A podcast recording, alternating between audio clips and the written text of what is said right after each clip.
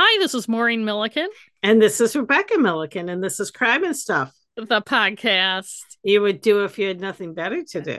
And this is our first podcast, our first episode of 2024. Yes. Yes, and I just mailed out our patrons little thank yous. Thank you for supporting us on Patreon, people. Yes. It helps us pay for our monthly fees for stuff and our equipment.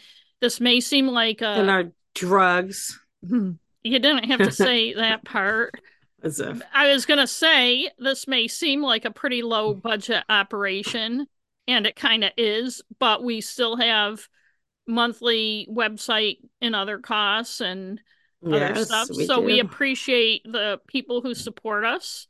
And if you want to be one of those people, you can go on Patreon and support Yes. us. And you get a little Christmas gift every year and also our annual calendar, which is coming out a little later because it takes me a while to put it together. And with the power outage, the power was out for almost a week after that storm and other stuff.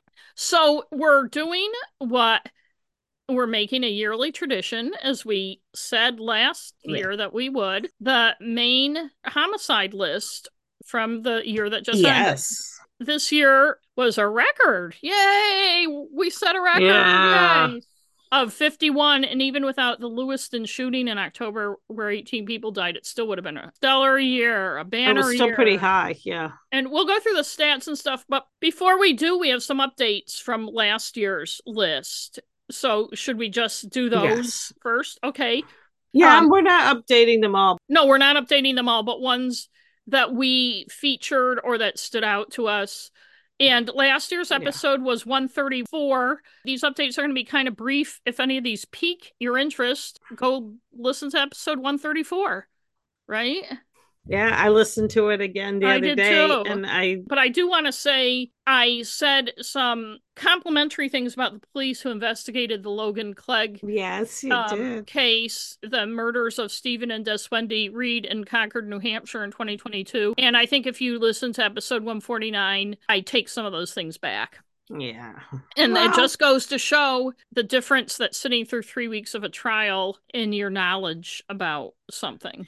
Yeah, because, well, most of what we talk about is information that someone has chosen to share. That law enforcement. So we don't know everything. law yeah. enforcement has chosen to share for the most part. Especially We're now, making- it's funny that in an age where information is so freely available to find, there's less made available in a lot of ways. It's- So why don't we just go into these Yeah. updates? The first Maine murder of 2022 was Eva Cox. Um, she was killed by her live-in boyfriend Paul DeForest in her house in Lubec on January 8th, 2022.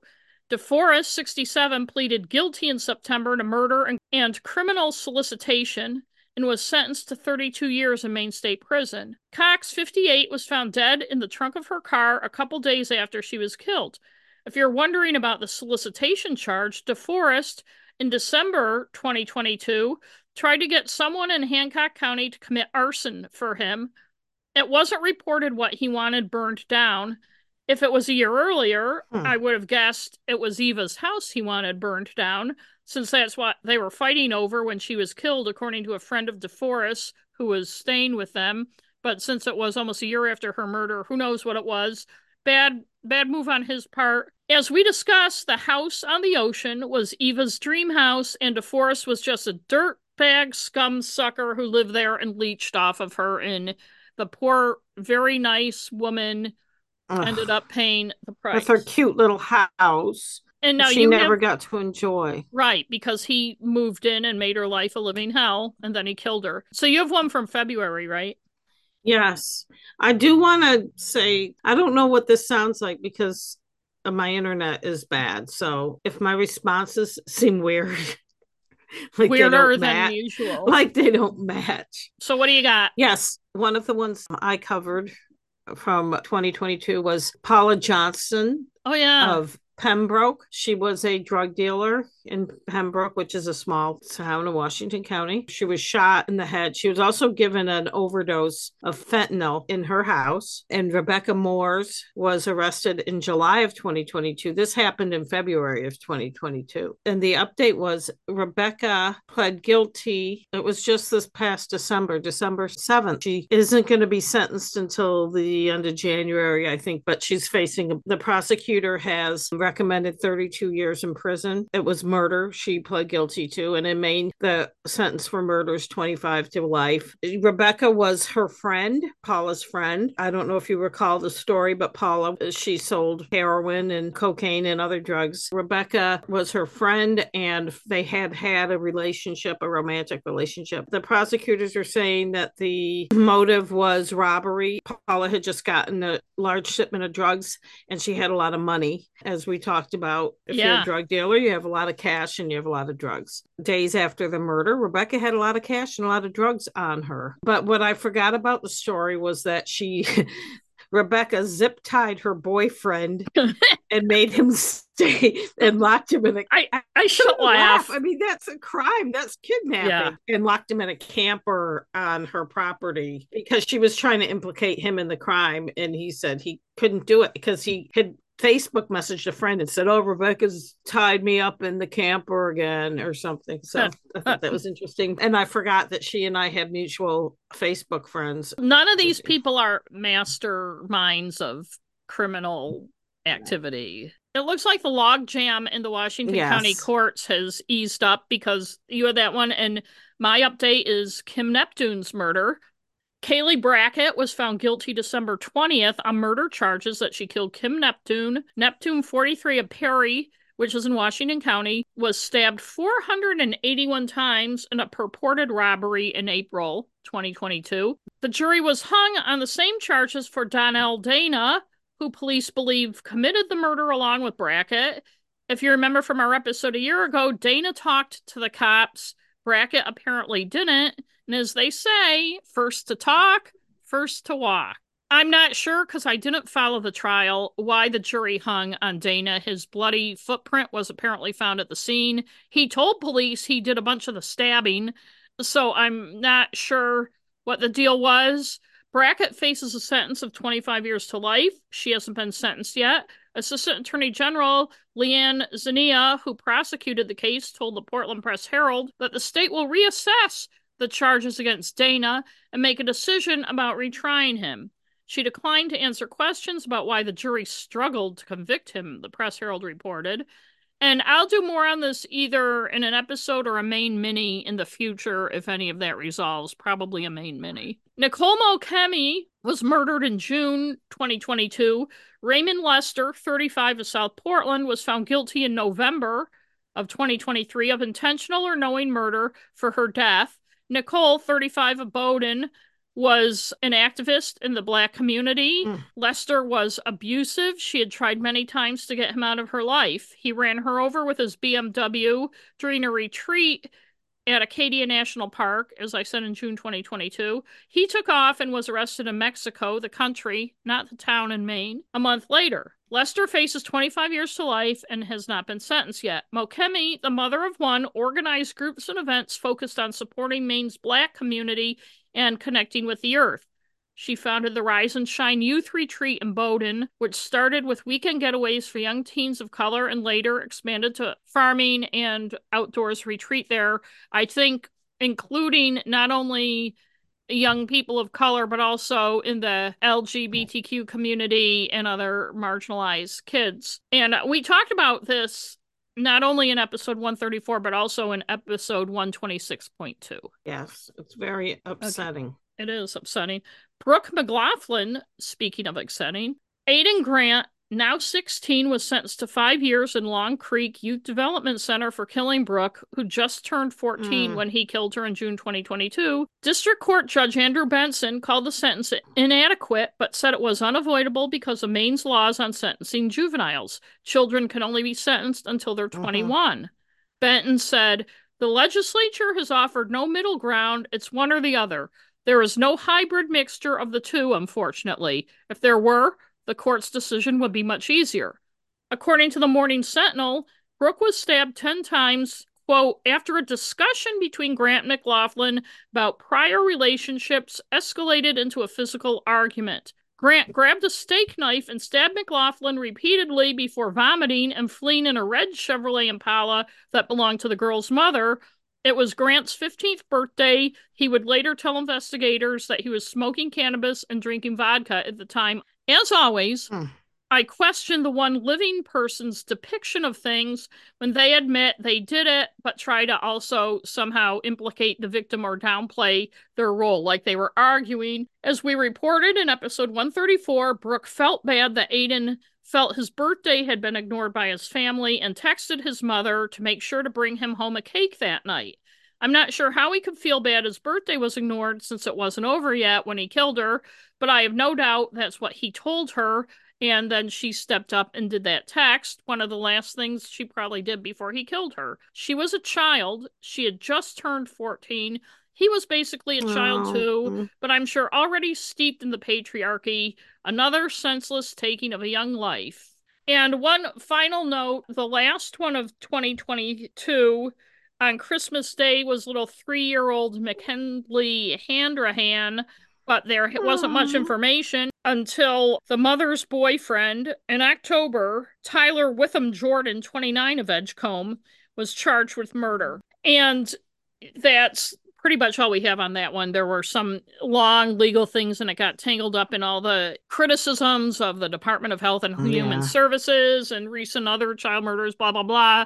So, should we move on to 2023? I just wanted to say that it's been increasingly hard to get information about anything and updates. I noticed looking at the murders from this year too, it's like, or the homicide, something it would happen and it would report it, and then you're looking for more information on it. And, and nobody like, ever follows what's up. going on with this. And yes, in previous years, or last year at least, the Maine Department of Public Safety had put the lists for all the years going back. I yes. can't remember how far back on, and we were all, oh, this is so great, blah, blah, blah. Well, this year, I know they've been busy, but that hasn't been posted. So I went through, I actually used newspapers.com and just went through the Press Herald. I did a keyword search for homicide 2023, and I got most of them that way. And I had seen an article where Shannon Moss, the spokesman for the Department of Public Safety said there were 51. Once I got most of them that way, I went and just searched the internet and found the rest. So hopefully this is an accurate list. These are homicides. Some of a couple of them yeah. were self-defense. And also right near the end of the year, two women at a dog kennel in Farmington died. They are investigating it and have released no information. So, for all I know, it could be 53. Before we start going through the list, I'll give you the highlights, if you want to call them that, of the 51 homicides in Maine this year. 18 were known to be victims of domestic violence. And that doesn't mean that others weren't, but these are yes. the ones that were known to be. Nine of the domestic violence homicides were women killed by a male partner or former partner. Seven of those women were shot, two were stabbed. Five of those were murder suicides. We're not including the suicide in our list of 51 victims. All of them were women who were the murder end of the murder suicides. All of them were shot. One of the domestics was a man killed by a female partner. One was a mother killed by a daughter. Ooh. They were both both the man and the mother mm. were killed by the same person, and we'll get into that. Mm. Two of them were the parents of Joseph Eaton, who we'll talk more about later, and two were his parents' friends. So all four of those, it was a domestic violence related. Overall, away from the domestic violence, 39 of the 51 victims were shot, including the 18 Lewiston victims, though there are several where no cause of death was revealed and they may have been shot too because so, when i was doing the research there were even more where no cause was and then when i went online and did more research it turned out they were shot i don't know why police don't reveal a cause of death i know that in some cases it's an investigative reason but in others yeah. especially they've arrested somebody and everything yeah that's what i don't understand it just yeah. seems like i think the more information available people need to know why these are happening. We talked at length last year about the false narrative of it being black drug dealers from out of state. Yeah. And if you look at it again this year, it's not the case. We don't have to go into a long thing about it. You can listen to last year's. Domestic violence and guns are by far the biggest issues related to Maine's homicides. Yeah. And until people recognize that, it's not going to get better.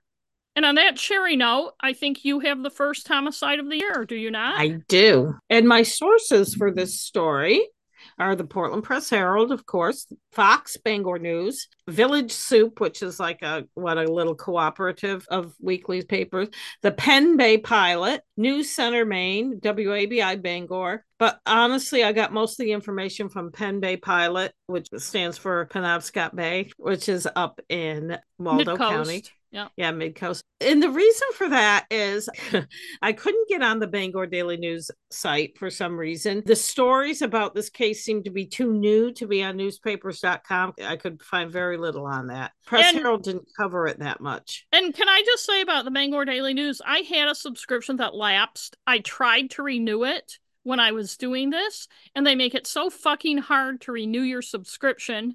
And part of it looks like almost a scam, like a fake Yeah. thing.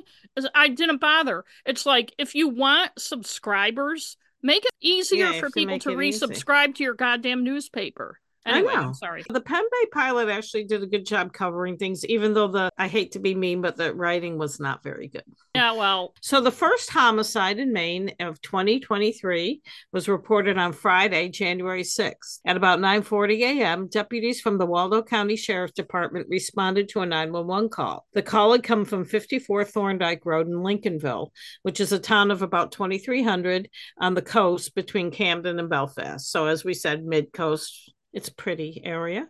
And Lincolnville is where the ferry goes to Islesboro. Is it Islesboro? yes? Vinalhaven. in Vinalhaven and North Haven. The caller reported a unresponsive male. Hmm. I'm sure that's exactly what the caller said too. Yeah, There's an unresponsive male here. yeah. When deputies arrived, they found Kevin Currit, age 47, dead and quickly determined it was a homicide, although they didn't release the cause of death right away. The Maine State Police Major Crimes Unit was called in, and crime scene investigators worked into the night, Friday night, and into early Saturday morning. Kevin's body had meanwhile been transferred to the Maine State Crime Lab, where the Office of the Chief Medical Examiner performed an autopsy Saturday morning. By Saturday night, police had arrested Matthew Pendleton, also of Lincolnville. Matthew's mugshot showed a bleary eyed man with brown hair and a scruffy beard, just have been his bloodshot eyes. He looks out of it. A photo in the newspapers of the home where Kevin died showed a Cape style tan house with white trim and dark shutters up on a slight hill above the road. A sky blue and white camper with a blue awning sat between the house and a large shingle barn. A motorboat lay overturned in the front yard waiting for spring. A small vehicle that looked like a four wheeler sat next to the boat. There was another trailer and a pickup truck parked in front of the house. I think that was the crime scene unit. On Tuesday, January 10th, Matthew Pendleton made his first appearance in court. Chad Sear, who knew both Kevin Currit and Matthew Pendleton, was there to watch the proceedings. He told News Center Maine they went to high school together. They were friends, they were roommates. And then the terrible happened. It's unbelievable. It's unreal, is what it is. It's disgusting. Chad said that Kevin Currit was one of his best friends and he was a good person. He said he would give the shirt off his back literally right now. And what Whoa. is it, 20 degrees out? He'd do anything for anybody. Matthew had been held at the Waldo County Jail until his initial appearance. Friends and relatives of Kevin Currit were in the courtroom yelling at Matthew as the hearing came to a close and he left the courtroom to return to jail. At least one person was removed from the courtroom for their disruptive behavior. If Matthew were to be convicted of murder, he would face 25 years to life in prison. Chad Sear said, Matt's gone for a long time. We lost two people, is what happened. In April, Matthew Pendleton was back in court for his arraignment. He entered a plea of not guilty to the charge of murder in front of Justice Robert Murray. Mm. News photos and videos showed a cleaned up Matthew with a haircut and freshly shaven face. He was wearing a blue button up shirt and dark pants with no tie. The Bay pilot reported his family had brought clothes for him to wear in court. His age at that time was being reported as 48. And in the initial stories, they said both men were 47. So he either celebrated a birthday in jail or his age was originally reported incorrectly. It was reported that Matthew and Kevin were childhood friends and both had attended Camden Hills High School. The families and friends of both men were in court sitting on opposite sides of the room. Before the hearing, the bailiff warned them that any kind of outburst would not be tolerated, and he mentioned the last court appearance when people were unruly. Hmm. Christopher McLean, Matthew's defense attorney, told WABI TV, We are hoping to get him released on bail. This is our first priority right now.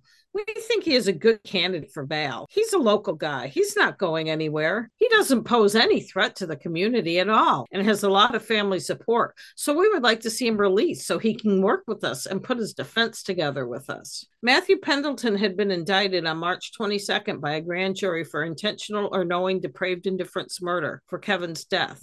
Detective Corporal Christopher Crawford of the Maine State Police Major Crimes Unit filed an affidavit on January 9th, the day Matthew Pendleton was officially arrested and charged with murder. But that document wasn't released until right before the or right around the time of this arraignment in April. According to the affidavit, Matthew Pendleton was the one who called the police on the morning of January 6. When the sheriff's deputies arrived and saw the scene, they called the Maine State Police. Detective Crawford got to Kevin's house at about noon that day and found Matthew Pendleton sitting in Deputy Ryan Jackson's cruiser. Detective Crawford spoke with the deputy. He told him, and now I'm going to quote the affidavit. Kevin Currett was his friend who lives at the residence with him. Kevin was a heavy drinker, and last night he was very intoxicated. This was the story Matthew told Deputy Ryan Jackson. He said that the night of January 5th, he, Matthew, went to the store. When he got back, he found things in disarray. Detective Crawford wrote that, according to Matthew, Kevin had, quote, destroyed the house and set off a fire extinguisher in the residence because he had set his hair on fire trying to light a cigarette. According to Matthew, there was a lot of blood in the house because Kevin kept stumbling and falling, cutting open a hematoma on his ear. And if you don't know, a hematoma is like a really bad deep bruise. Ugh. And so I guess if you did cut yeah. open one, it probably would be bloody. Matthew told Kevin to go sleep in the camper. He was wrecking the house. Matthew told police he'd put a heater in the camper for Kevin, but Kevin kept leaving the trailer and sitting on the front porch steps. Every time Kevin came out of the camper, Matthew would make him go back into the camper. At about 5:30 in the morning, Matthew found Kevin's body, he said inside the camper. Matthew said that Kevin's face was blackened and flat. Oh. Matthew didn't call 911 until after 9:30 a.m., although reportedly he called a few other people before calling the police. Matthew told Detective Crawford he didn't call 911 right away because he was afraid and he wished that, quote, this all had not occurred. Matthew told Detective Crawford he wanted to cooperate, but he needed some time. The state police detective gave Matthew his business card and told him to give him a call if he wanted to talk some more. The autopsy that was performed Saturday morning January 7th, found the cause of death was ligature strangulation along with blunt force trauma, and the manner of death was homicide. After the autopsy results were determined, the police went looking for Matthew Pendleton. He was found Saturday evening hiding in the woods off Hope Road in Lincolnville. When he was arrested and charged with murder, he, quote, invoked his right to remain silent. That was in one of the papers. At least well, good for him. On June 23rd, a Harnish hearing was held to see if Matthew could be granted bail. He had been in jail since his arrest without bail. In Maine, bail is guaranteed to anyone arrested for a crime except in the case of certain crimes, one of them being murder. But the defense can ask for a Harnish hearing to try to get the defendant out on bail. Sometimes, as I said in our episode 134, the state asks for one when they want no bail.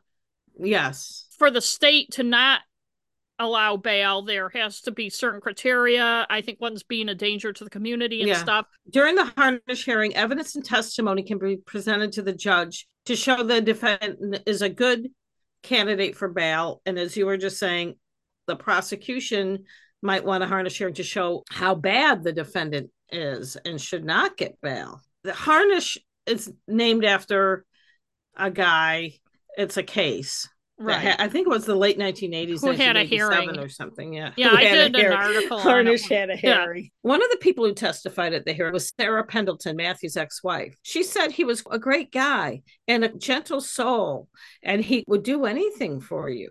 Hmm. Sarah said that she was the person who convinced Matthew to call police. Sarah's mother, Carol McFarland, also testified on Matthew's behalf, saying he was a consistently good guy and trustworthy. Cheryl Sanuku Hennig, one of Matthew's lawyers, told Judge Murray that if he was granted bail, he could wear a monitor to ensure that he would stay in the area and he could stay at his dad's house in Camden. More information came out during the Harnish hearing about Kevin's injuries. His facial bones had been fractured and he had ligature marks on his neck.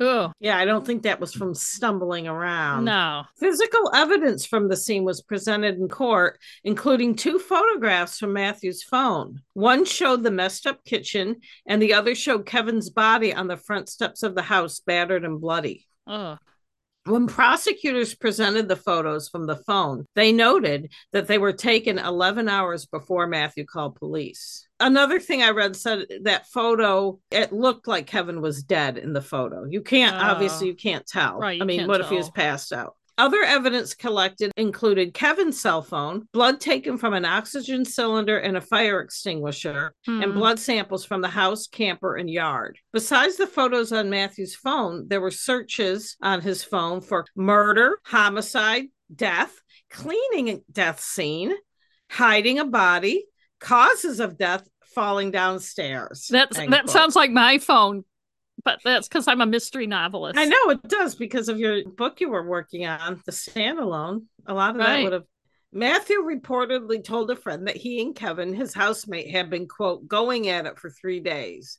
The witness also said that Matthew said, He was my friend. This shouldn't have happened. Mm. Judge Murray denied bail for Matthew, which meant Matthew would have to wait in jail until his trial or until he agreed to a plea deal. In Judge Murray's decision to deny bail, he wrote that Kevin had suffered a beating over some extended period of time, which resulted in his ultimate death. And that makes me wonder obviously, the judge is privy to more information, but also what else did they talk about? Right. I mean, he's they had that quote. He was going at it for three days. Well, were they fight? Like, was he beat? I I just want to know more. Right. Why was he beaten for three days? Like, what's going on? Judge Murray also noted that statements Matthew and his family had made to police indicated his guilt.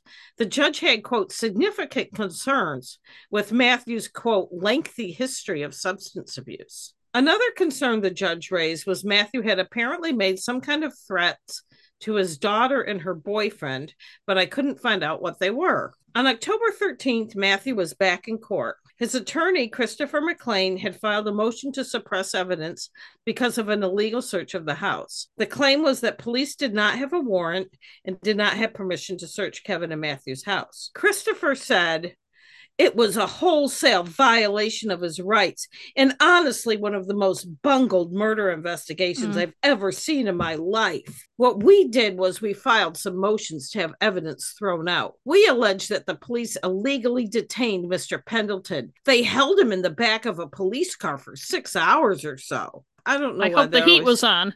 They're always so like over dramatic and I know. Former Deputy Ryan Jackson, who had since been hired by the Maine State Police, testified that Matthew Pendleton was not under arrest at the time. Quote, he was free to leave. I told him he was not under arrest and he could have walked away at any point. We've talked about it before. Nobody feels, or very few people feel like they can get up and walk out on the When cop. you're sitting in the, when they say, can you please sit in the back of the cruiser? right. Oh, you're going to be like, oh, no. It takes a lot of balls to say, unless I'm under arrest, I'm getting up and leaving. See ya. Yeah. Police maintained that they had probable cause to search the property based on what they saw when they got to the house. Sergeant Nick Oettinger of the Waldo County Sheriff's Office testified When we got to the scene, there were two women in the driveway. We got out and spoke with them. They said Pendleton was in the house, intoxicated, and by their words, talking crazy. Ryan Jackson said, Given what appeared to be blood splatter on the camper, given a potentially deceased person, and given the blood on the floor, I believe that it was reasonable at that time to conduct a check. And I have to agree with him that Yeah. the defense attorney can say, oh, they didn't have permission. But when you get to a house and there's, and I don't know Right. exactly where You you don't need a was. warrant. You don't need a warrant if you believe. I can't remember the exact wording, but if if you believe there's imminent danger, or you see if there's evidence in quote unquote plain sight. And in this case, it sounds like there was. I couldn't find any information on what the judge ruled on this uh, motion to suppress.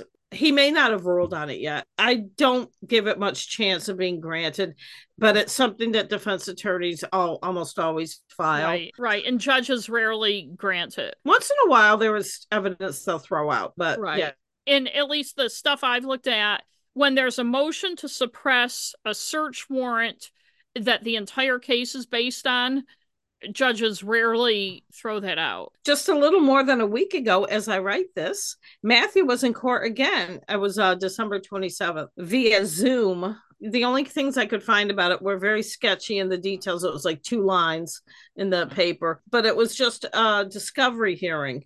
Both sides were asking that certain experts be allowed to review evidence. I wasn't clear on what the state wanted. It didn't really say but it said that the defense was asking for extra medical experts to review some of Kevin Curritt's medical history, and they wanted a pathologist to review the autopsy report to determine a cause of death. And I'm assuming that they might want to argue that Kevin had some pre existing condition that may have contributed to his death. The judge and both sides agreed that they would accept extra reports and testimony from the expert. The last report I read about Matthew's trial is scheduled for February of 2024. Kevin Curritt was 47 years old when he was killed. He was born on July 14, 1975, in Rockport, Maine. He grew up in Camden, Maine, and attended schools there. He had lived in Lincolnville for 20 years. According to his obituary in the PenBay Pilot, Kevin was handy and could do almost anything with his hands.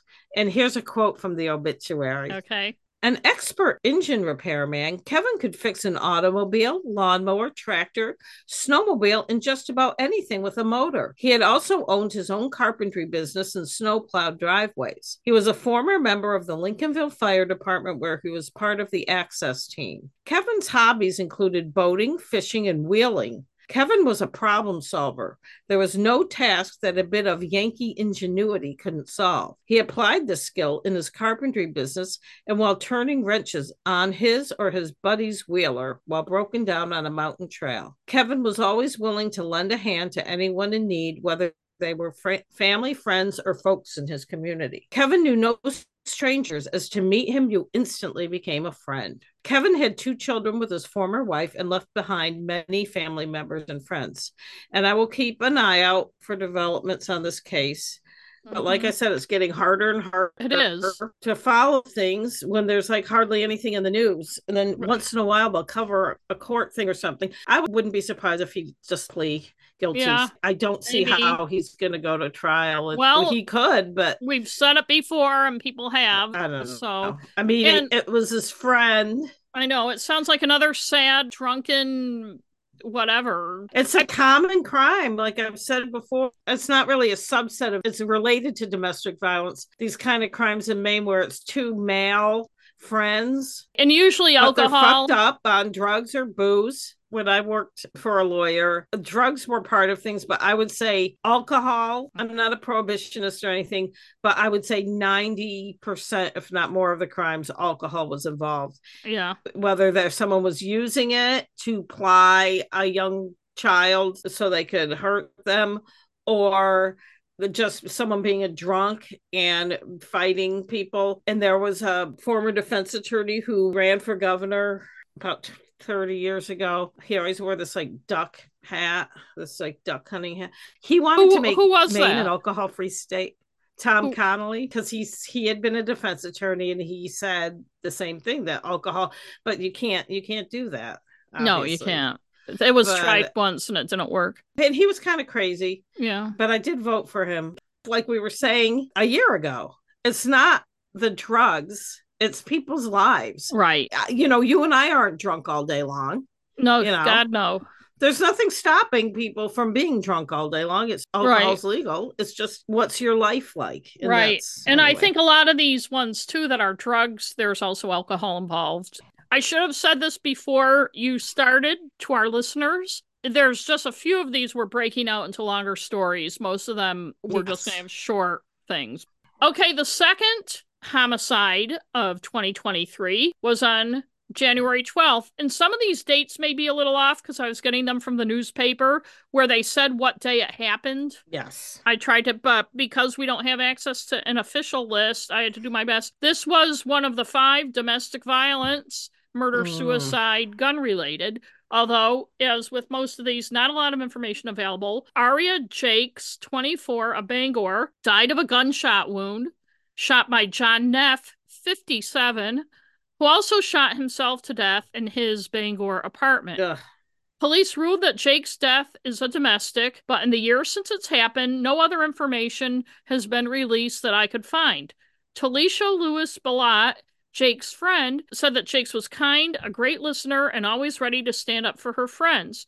She loved music and movies as well as animals. She had a cat, Lila, and a dog, Rufus. Aww. Louis Blatt told the Bangor Daily News that she didn't know Neff or why the pair were found together at Neff's hmm. apartment. And that's all that was and it's available. been a year. And... and it's been a year, and I have found nothing else on that. Okay, the third murder of the year was just a few days after that, January 18th, and this was a gun related killing. I shouldn't say murder, I'm sorry, homicide. Homicide. Nicholas J. Gardner, 36 of Machias, was at a homeless camp on the Fore River Parkway in Portland. I want to say living in Portland, there are, although they they just wiped out one of them, there are yeah. camps. People are camping in tents everywhere, just like in every big city. Gardner was a member of the Passamaquoddy Nation and known as Little Wolf. Police wouldn't confirm the cause of death, but someone at the scene said they heard a gunshot. His obituary said Nicholas was an amazing person with a big heart whose life ended tragically. He lived his life to the fullest, his way and on his terms. Nicholas was an adventuring soul who hiked from the East Coast to the West Coast and settled back in his favorite places in Maine. He was extremely caring, funny, and loved his family. Nicholas was known for his jokes, pranks, his infectious smile, and his kind, compassionate, free spirit. Nearly a year after he was killed, no other information seems to be available. I remember his death because people in Portland are all worked bitching. up about the homeless. Uh, yes, about they the unhoused. Are, and that just gives it. See, look what's happening. Well, in fact, I found ignoring the fact that almost everybody killed in Maine that year was not unhoused. Yes, but also his name came up. There were several stories about people talking about deaths in the unhoused community, including one of our 2022 ones. So people keep bringing those up, but you know nobody's talking about solutions. They're just bitching about it. I just want them part. out of sight. The fourth death of the year, and if I had to guess of these 51, you said you knew one of the victims. Yes. Who you knew, I would have guessed it was this one. Yes. Was I correct? Okay. Yes. Well, I'll say what it was and then Okay. Um February 17th, Christopher Godin, 57 of Portland, the founder of Granny's Burritos, a longtime Old Port staple, was found dead from multiple stab wounds in his Cumberland Avenue apartment. Friends described him as a peace loving hippie. Jonathan mm-hmm. Ellis, 27, Godin's neighbor, was charged with murder and pleaded not guilty. Godin's friend Rob Robichaux said, really, his whole life was about music and people, and he was always a great guy to everybody. And this is another case where I can find no more information. And I haven't heard anything about it. I didn't know him very well. Our brother Billy knew him. Granny's Burritos, the last place I think it was, was in that public market house that our brother and his business partners ran, which was kind of like a food court, but in a right. building. When they first started, I made signs for everybody, and they weren't real sign signs. They were kind of like artworky signs. Everything you then, do is so artistic. But then, as different businesses closed, as opened, I would make the sign for somebody. And I remember Chris, he wanted this certain logo thing, and I usually didn't put people's logos on them, but he insisted that he had, it was like this old lady doing something and a cooking over a pot or something. So I did do it for him. And I spoke to him on the phone several times. He seemed like a really nice guy. I met him only once and I did buy their burritos, which were very good. He, I don't know if he was a single father, but he had kids and one of, at least one of them was developmentally disabled or had some kind of special needs. So he spent a lot of time with his kids and he just seemed like a really like they were saying he was just kind of like a mild mannered guy and i asked billy our brother about it and i guess nobody really understands what was going on and why that guy killed him it was a neighbor and it yeah. could have been nothing godin did it could have been the guy could have been high wrong place at wrong time. off or and those were good burritos it'd be nice to have more information it would be nice know? especially somebody like him who's well known in portland you would think more would have been written. So the fifth and sixth of the year were on February 21st, and these were likely gun uh, related. Shoaib Muhammad Aden, 21 of Springfield, Massachusetts, and Muhammad Aden, 16 of Lewiston, a student at Lewiston High School, were killed in Poland, Maine, in a mobile home on Tripp Lake Road. Aaron Aldrich, 46 of Auburn, who has a lengthy criminal record, according to police, and also sometimes went by Aaron Tribblecock, was arrested a week later in New Hampshire. He was indicted in April and has pleaded not guilty. No cause of death has been released, apparently, but here's a hint. Aldrich also pleaded not guilty to a charge of possession of a firearm by a prohibited person. Yeah. And also, I meant so. to mention Shoaib Mohammed Aden and Mohammed Aden are not related. Their last names are spelled differently. I think they may both be of Somali descent, and that's a common. I would guess that too, because being from Lewiston, there's a large Somali, Somali population, population, in Lewiston. Yeah. So another one that there was very little information about, including what he was doing in New Hampshire and how he got caught and all that. So the seventh homicide of 2023 was yet another domestic violence, murder, suicide by gun. Mm. On April 10th, Kristen Crow of Alfred was shot in the head. Her husband, James Crow, was charged. This is one where there actually was information. The reporter who does a lot of the Press Herald's crime stories now, and I have an issue with a lot of his reporting, talked to the brother of James Crow for this story. I won't go into all the details, but the initial stories had a lot of what Laura Richards calls empathy that James Crow, the perpetrator, mm-hmm. had PTSD. His brother w- said what a nice guy he was and all this. Kristen Crow had been charged the year before with embezzlement, and that was the second paragraph in the story. Before anything else, this woman, I'm not saying it shouldn't have been noted, but she was killed by her husband in the second domestic violence shooting death of the year in Maine and that's the second paragraph mm-hmm. of the story that she was charged with embezzlement the year before. Overall, it was seriously bad reporting between that and the empathy for the perpetrator who killed this woman. And I just get tired of these. Oh, he was a great guy. He wasn't a great guy. He murdered his wife and then shot himself so that he wouldn't have yeah, to answer to the charges. If people have disorders, and I'll go more into this with the Bowdoin thing, which is coming up next, but people have disorders, PTSD, all sorts of things. But these are men shooting women to a large extent. Women with disorders aren't shooting men. The huge majority across the nation of domestic violence, murder, suicides are men perpetrated on women. Whatever somebody has, it's not an excuse for doing it. And that leads into mm-hmm. the 8th, 9th, 10th, and 11th homicides in Maine. We did a Maine mini. I didn't write down the episode number. It was in May on this, but I didn't say anything in that that I won't be saying tonight. Domestic violence with a gun on April 17th, and it morphed into the 18th, as you'll find out. Cynthia Eaton, 62, David Eaton, 66, Robert Eger, 72, and Patty Eger, 62. They were shot by Joseph Eaton, the Eaton's son, in Bowdoin, Maine, three days after Eaton was released from prison. His parents were in Maine from Kansas to hmm. pick him up and bring him home to Kansas. The next day, before their bodies were found, Eaton shot at several cars on Interstate 295 in Yarmouth, seriously injuring three people. I was going to do an update when the Portland Press Herald did a lengthy story about it in July, but frankly, I was so frustrated and worked up at the time, I mm-hmm. couldn't. Mm-hmm. so I'm I'm doing it now. Eaton in July had entered pleas of not guilty and not criminally responsible to 27 charges. It wasn't just the homicide charges, but also the ones for shooting at the people in the car, being yeah. a felon in possession of a firearm, and all sorts of other stuff.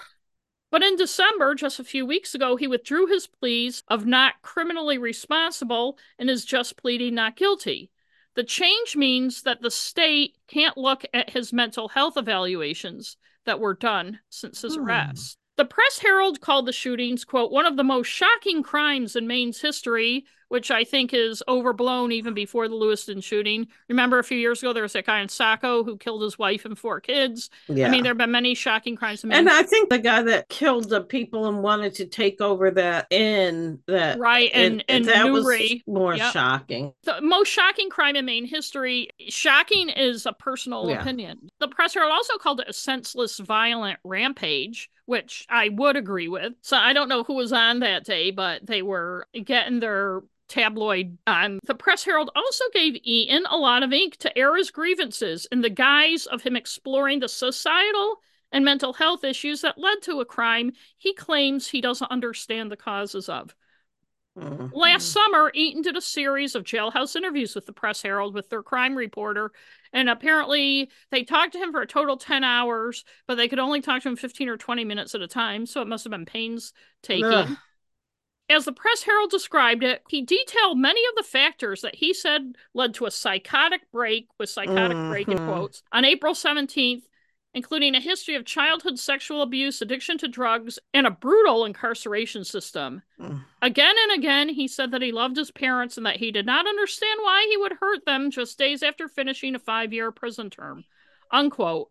And as I said, the Press Herald puts psychotic break in quotes, but as we'll see, doesn't do a lot to show what an unreliable narrator Eaton is. It would be nice if they had explained in later when he talks about his quote unquote psychotic break, mm-hmm. if they explained what one was and how this obviously wasn't. Yes, that would they don't. Nice. Eaton told the reporter about his parents. They were the epitome, the absolute epitome of unconditional love. They stuck by me through everything. I had everything anybody could possibly want when they got out of prison. And look at where I am. I mean, how do you explain that? You can't. There's no explanation, unquote. Actually, there is one. A couple, really. And you'll see as we go on. Eaton told the reporter he wanted to take responsibility for his actions, but also that he was considering moving forward with a trial so he could go through psychological testing and discover the root of his violent tendencies. Well, he has gone through the psychological mm. testing, and now he's withdrawn his unable to you know comprehend whatever and is just plain pleading not guilty. So that was obviously bullshit. Mm. and whatever issues eaton may have had you know what else he had? Access to fucking guns and a sense of entitlement that is off the charts. I read the press herald story in july as i said and i was angered but not surprised at eaton's control of the narrative the Press Herald tried to get it right, like talking to a psychiatrist about the diagnoses Eaton said he'd had over the years, but there are other gaping holes in their story. Let's take a look. Eaton, who grew up in Kansas, had a long criminal history, including aggravated assault, breaking and entering, and a bunch of other dirtbag things. Family members and friends describe him as always having a temper and always getting into fights, but it sounds like as a child and teen, he wasn't held accountable for that behavior hmm. and any damage he caused. His brother, John Eaton, Press Herald wrote, remembers Eaton as the malignant presence, a manipulator interested only in undivided attention hmm. and ruining other people's good times, unquote. John said, He never did anything out of the goodness of his hmm. heart. I don't think there was a goodness in his heart, unquote. For his part, Joseph Eaton says that John Eaton, who's a year older than him, was a bully who made Joseph Eaton's childhood a living hell. Consider the hmm. source on that. If I just say Eaton, I'm referring to Joseph Eaton. John Eaton comes up again. I'll okay. refer to him by his full name, but if I okay. just say Eaton, it's Joseph Eaton, just so you know. It sounds like Eaton got a lot of breaks from his parents. I'm not victim blaming, just pointing out that when someone who behaves badly is constantly placated and enabled and not held responsible for violent behavior, it doesn't make them behave better. It just gives them more of a sense of entitlement. And we've seen that in many instances. Carl Draga yes. and a lot of others. Eaton moved to Maine in 2008 and married twice, but according to the Press Herald, the relationships fell apart after he assaulted both women. In other words, was, that would tend to do that. Yeah. In, in other words, he was a serial domestic violence abuser, despite the Press Herald's soft soap description of it. I read that article and yeah. I had the same feel. I felt like they I remember us texting that, that, I didn't think the reporter really had a clue. control over the. Uh, this yeah, is the same. this is the same reporter who wrote the homicide before this with the empathy for the sympathy um, perpetrator. So well, the editors need to be on top of that. Well, though. they're hmm. not. Don't get me started. Anyway, Eaton was sentenced to two years for the assault on his second wife and two year old stepson. He was out on probation in Florida when he charged three police officers with a baseball bat. He was sentenced to three years in Florida for that and two in Maine for violating conditions of release. And that's what he was just released from in April. Eaton told the Press Herald that in Florida prison, he was constantly in trouble for fighting and for selling food, homemade alcohol, and drug paraphernalia. In Maine, he said he assaulted an inmate who lied about being in the military and got eight more months tacked onto his sentence because of it. As always, these guys try to make it sound like their victims did something to provoke the attack. I know. Who wouldn't well, attack somebody who lied about being in the military? Come on, let's be patriotic. The Press Herald did try to get his prison record, but the Department of Corrections wouldn't release it. The Press Herald wrote, Well, what Eaton told the Press Herald about his prison disciplinary record is consistent with his decades long criminal history, he said it was also partly the result of survival lessons he learned in a perverse correction system, especially in Florida. In an environment where decency was akin to weakness, Eaton said he leaned into his antisocial mm. tendencies, unquote, because it meant he had stints in disciplinary segregation where you're separated from other prisoners. It means disciplinary segregation, they don't call it solitary confinement, has been criticized, but Department of Corrections Commissioner Randy Liberty doesn't want to get rid of it. He says it's a good tool, but it has been shown to not help anyone and, and destroys the mental health of people who are already suffering mental health yes. issues. But Eaton liked disciplinary segregation. He told the Press Herald, I found that by being stern or being violent, I got rewarded. Confinement is the safest place. And I would say oh, that I would like to know what the other guys who served with him, who they thought the dangerous guy in prison was. He acts like he had to be protected in prison. If it was, it was the first time in his life he ever had to be protected from anything instead of people being protected from him. It's not like he was a non-violent person who became violent in prison to protect himself. He was already a violent, assaulting person. And again, this is just another spin of the narrative. His brother, John Eaton, was quick to dismiss any excuse or explanation for his brother's violence, the Press Herald wrote, but also said the prison system should have done more to make the transition when he got out better for everyone, which I agree with. John Eaton said, yeah. That monster should not have been released to society the way he was. If there was some sort of halfway house or an intermediary between the prison system and him setting foot on the street, this wouldn't have happened. Joseph Eaton claims to have been diagnosed over his adult life with a number of things, including bipolar disorder, borderline personality disorder, and PTSD. The mm. Press Herald could not get medical records to confirm any of that and wrote, he said he's unsure whether to attribute his diagnoses to a series of head injuries or multiple instances of childhood sexual abuse. He claims he was assaulted by a male babysitter as a young boy, by an older teenage girl when he was 11, and multiple times by another perpetrator he refuses to discuss at all, except to clarify that neither of his parents ever abused him. Maureen again, I'm not saying he wasn't abused, but again, this is only his narrative. As we've seen with many stories of murderers and serial killers, they claim childhood abuse that never happened as a way to make themselves look like victims and as an excuse for their behavior. It's not clear what, if anything, the Press Herald did to confirm Eaton's claims, but they should have made more clear that that's what they are his claims and not proven. And no matter what his history, an assessment conducted after the 2015 assault on his wife and stepson noted that Eaton was in counseling but was likely to reoffend and that he posed, quote, a concern to the community's safety with a high probability. The Press Herald talked to Dr. Michelle Gaglietta, a forensic psychologist, who said that borderline personality disorder has a severe impact on how someone regulates their emotions. She said that while patients with bipolar disorder can spend weeks in manic or depressive states, those with borderline can shift between emotional extremes suddenly.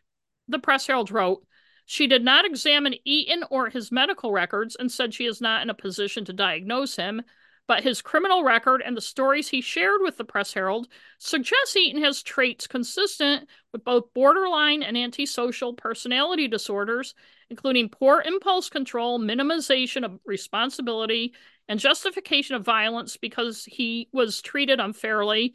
I would edit that to say he believes he was treated unfairly. Gaglietta said these patterns are common in personality disorder patients who have histories of domestic violence. Early childhood huh. trauma, including sexual abuse, can affect your ability to process emotions, she said.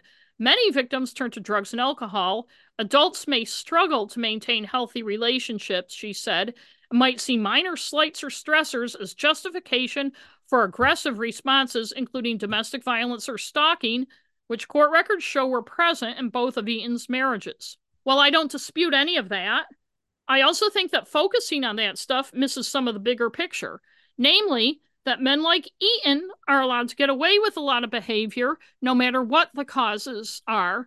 And why is that? Statistics show the huge majority of domestic violence perpetrators and stalkers are men. There are narratives you see that make it look like it's women. But yeah. I saw, I think it's 90% of stalkers where it results in violence are men, as are most domestic violence where there's chronic domestic violence. I think that's an issue that should be addressed too. You rarely see a woman with these disorders or histories of abuse shooting multiple people or being arrested multiple times for assault and domestic violence. Society lets men get away with more than women enables men who behave this way, yes. allows men to think that they're entitled to behave a certain way, attacks women who complain about men like this and does not protect them, and it makes the problem worse. And I think just saying, oh, these disorders, this is how these people act, well, it's how these men act. And I wish people would make that more clear. I'm not saying there aren't women who aren't violent offenders, who don't do things. We've talked about the statistics and what they mean before. I think in Joseph Eaton's case and men like him, it's worth talking about misogyny and the patriarchy and how society yes. is set up our culture is set up in general to enable men to behave like that. Also we only have eaton's word for any of these diagnoses. The story goes on to say drugs and alcohol had long been triggers for eaton who said he began drinking at the age of 11 by high school, he regularly hmm. smoked marijuana and used cocaine. Several people, including a high school friend, John Eaton, and Joseph Eaton himself, said they noticed changes in Eaton's behavior after he started taking steroids in his teenage mm-hmm. years. But that said, his family members, his grandmother, other people in the story said he was violent and got into fights and was difficult from the word go when he was a kid. The steroids could have just exacerbated. Right. John Eaton said the drugs, quote, got rid of the inhibitions enough to allow the real Joey Eaton out that he was kind of hiding. The master manipulator couldn't manipulate as well when he was under the influence. So, what his brother's saying is that when Eaton behaved aggressively and violently while he was using substances, it's because, you know, he didn't have the abilities to use the manipulations that he usually used when he wasn't high yeah. or whatever to to control people. One telling incident in the Press Herald story in 2007, shortly after the brothers graduated from high school, John Eaton walked in on Joseph strangling a girlfriend. The story says choking, but unless he was shoving something down her throat, it's strangling, and I wish reporters would get that right. Their parents got involved, and Eaton hit his father, prompting a fight between the two brothers in which Joe bit off part of John's cheek. Then John kicked, then John kicked Joe until Joe stopped moving. The fight ended the brothers' relationship, the story says.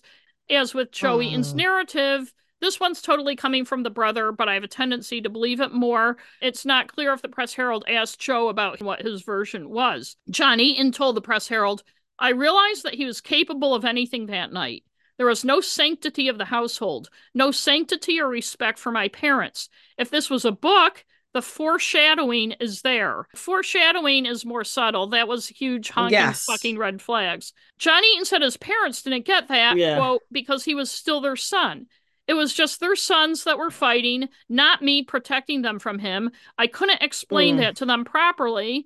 I would like to know were any charges filed? He was strangling a girl. He injured his brother. He attacked his father. My guess is no, that no charges were filed. At the parents' insistence, John reconciled with Joseph Eaton a few months before his release in April. The parents and Joseph were to live in John's house in Kansas City until they could find a new one in Wichita. Eaton said he was drunk when he assaulted his second wife and stepson in 2015, the thing that landed him in jail. Mm. He said his stepson just got caught in the fray. After two years in prison in Maine during his first incarceration here, he moved to Florida, as I said, and he said he was sober there, but then met a cousin in a bar for a drink. The Press Herald wrote, the beer gave way to weed, then meth, then heroin, and soon he was in the bathroom of his aunt's Hmm. house holding a gun to his head and quote unquote talking to God. Then Hmm. somebody called police. When they arrived, he charged at them with a baseball bat, hoping they'd kill him, he said. And I call bullshit on that. I think he was just going after the cops. And Well- frankly, I don't think he was going to kill himself. But they didn't kill him. No, they Because didn't. Because he's, a not- white man. When he got out of prison this last time in April, the Press Herald wrote, he was frustrated that not everyone was willing to give him a clean slate. Eaton said, You call it the Department of Corrections, but then the person gets out and no one's convinced that they're corrected. Huh, And I wonder if he sees the he irony of his gripe because he obviously wasn't corrected. His two ex wives had cut him out of their lives. They wouldn't talk to the Press Herald for the story, and who can blame them? And cut him out of the lives of his three children and stepchildren, who are now between the ages of 8 and 12, and I wouldn't want those kids near that guy either. I don't blame Ugh. the ex wives for not talking to the Press Herald. All that would happen is they get shat on and blamed by trolls and be Yes. more in Eaton's sights. Eaton said he was not surprised that his first wife filed for a protective order against him in April when he was about to get out of prison. The relationship had, as the Press Herald put it, ended badly in 2013 after Eaton assaulted her, and she successfully sued to terminate Hmm. his parental rights in 2016. Yeah, I guess that would end badly. Bad and ending. it should be noted, though the article doesn't, that when she successfully terminated his parental rights in 2016, this was the first wife, but she terminated his parental rights after his assault on his second wife and stepson in 2015. And that assessment came out that said he was a dangerous person. I think the Press Herald Yeah. could have made more note of that. Eaton was hoping things up with his second wife when he got out of prison. His Right. assault on her that put him in, in prison the first time, he'd, he'd held her down by the neck, according to the Press Herald. In other words, strangled. Anytime you forcibly hold somebody's Yes. neck, you're strangling them. And when he was doing it, he was slapped her in Yes. the face. Apparently, the two year old stepson Ugh. just happened to get in the way, and Eaton accidentally kicked him in the head. Eaton said the couple had a brief reconciliation in 2017 after he served his first prison sentence for the assault, but when they fell out again, she refused to let him have any contact with the kids. So apparently, there's more children. Press kidding. Doesn't say. And gee, I wonder what happened there. Maybe more assaulting. Birthday cards he attempted to send through his mother were returned unopened. His second wife filed for a protective order against him in 2021, saying he refused to stop contacting her and her father. In her application, she wrote, Joseph is a very mentally unstable person and will talk and manipulate to get what he wants in the end. I have been dreading his release every day. I know he is going to come looking for their son. And I don't know if that's the child he kicked in the head. But the order expired less than a month before Eaton was released from prison in April. And I wonder if she got that not knowing that eight months had been tacked onto his sentence for attacking the guy that I mentioned earlier. if somebody does as many things as he's done, she should be allowed to get a restraining order that has no end. Exactly. I don't understand. Exactly. I don't understand how she was his Yes. victim Yes. and he was harassing her. Even though he's out of prison, he must be have parole or Right. probation or something. Probation, not parole, because it's Maine. But I was thinking of the Florida one. So let me Okay. clarify he served two years for the assault on his second wife and stepson in 2015. He was on probation after he got out and went to Florida, where he attacked the cop, was sentenced to three years in Florida, and after that came back to Maine to serve two years for violating conditions of probation. Oh, okay. And that's what he was released on in April. Okay. But I think she got the, the protective order thinking he was going to get out earlier, not realizing his sentence had been extended eight months because he beat up that guy in Maine State Prison. I don't think she intended for the research oh, yeah. to expire a month before he got out, which it did. And he thought, great, now I can contact her, despite the fact he'd been asked repeatedly not to. He figured it was a good opening to contact her. Yeah, because legally he could. Yes. And that played a part in what happened April 17th and 18th. The Press Herald wrote the sequence of events. Some of this is directly from them, some of it I've rewritten and compiled, but I want to give them credit because this is their information from that story. On April 14th, Eaton left the Maine Correctional Center in Windham, and his parents were there to pick him up. They took him to breakfast, then brought him to Freeport to buy him new clothes. They then booked him a hotel room in Old Orchard Beach and gave him some spending money, which the Press Herald described as a pocket full of cash. I don't know how much it was. The Press Herald writes Eaton said the decompression hmm. time was necessary after prison taught him to distrust other people. A weekend alone in Old Orchard. Aww. Eaton said, When you go in there and you leave, you are not going to be the same person. I've seen all these guys in prison just lose their minds. In Old Orchard Beach, after he got out of prison, he posted a photo of himself on the beach on his Facebook account. Someone must have taken it for him. It wasn't a selfie. In fact, it's kind of eerie because it's him standing quite a ways from the camera alone on the beach. On Sunday morning, Eaton asked his parents to pick him up from the hotel. They helped him get a rental car. They returned to the Egers home in Bowdoin, and the implication in the story is that's where Eaton was headed too. Then the story says, quote, as he drove through Lewiston, he rode past an old house. It was there that Eaton experienced what he called an addictive thinking moment. Instead of driving to Bowdoin, he bought and smoked $20 worth of crack. Now, here's a spot where the Press Herald falls short, and I remember texting you about this when I read the story because yes. it frustrated me. He was in Old Orchard Beach, which is south of Portland. They were going to Bowdoin, which is north of Portland. Granted, he had to get a rental car. That would likely have been in the Portland area, and by no stretch of the imagination do you go through Lewiston to get from Portland or anywhere south of Portland, like Old Orchard, to get to Bowdoin. If they had to get the rental car in Lewiston because there weren't any available in Portland or something, the story should have said there was no reason for him to driving yes. through Lewiston if he was on his way to Bowdoin. As I said, if they had to get the rental in Lewiston because there weren't any in Portland or something, the story should say that they had to go all the way to Lewiston, which is west of Portland, and Old Orchard Beach, and yes. all those towns on the south coast there to get the rental. I think this is just another example of Eaton manipulating the narrative. Yes. If he ended up in a crack house in Lewiston when he was on his way from Old Orchard Beach to Bowdoin, my guess would be it wasn't mm. happenstance. He was looking for a crack house in Lewiston. Yes. One issue. And he wasn't challenged about that at all. The reporter didn't ask him. There's only two highways there's the Turnpike, which is also 95, and there's 295.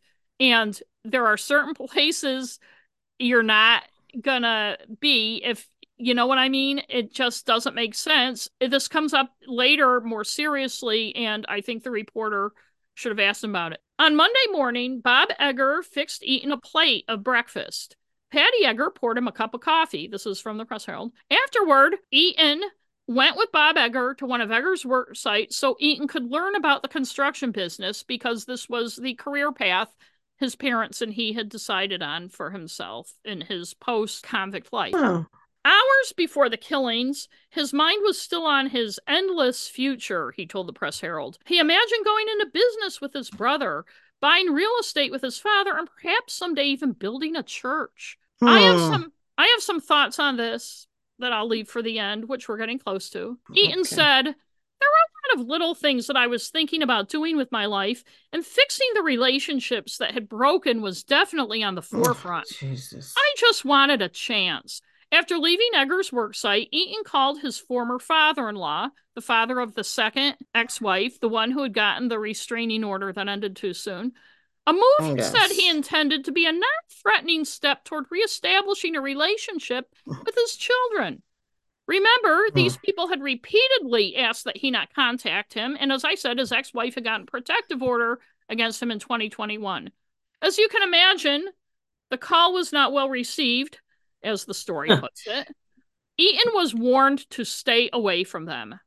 He then pulled into a parking lot in Lisbon which is a town near Bowdoin, and recorded a video on Facebook that the story describes as tearful. And this is something we've seen from men of this ilk. Their tearful Facebook videos, letting their personal life out there for the world to see. And Eaton said in his tearful video, You can't forgive somebody or understand what they go through. You can't give somebody a second chance, but you say you're Christian. How does that make sense? Why can't you just try to take it slow? Try to get to know the person again. I just wish someone would forgive me. Mm. There's a lot we could say about that, but then I will just say first of all, you don't put that bullshit on Facebook if you really want to reconcile with somebody. What you're doing is trying to create a narrative to the rest of the world about how you feel about this person. All their Facebook friends will know who he's talking about. Second of all, you just got out of prison two or three days ago. The woman had a protective order against you, had repeatedly asked you not to contact her. Give her some time. Yes. If you really want that. Every right. guy that does that is a manipulative narcissist. Right. He told the Press Herald, My good days far outnumber my bad days, but my bad days, they're horrible. People get hurt.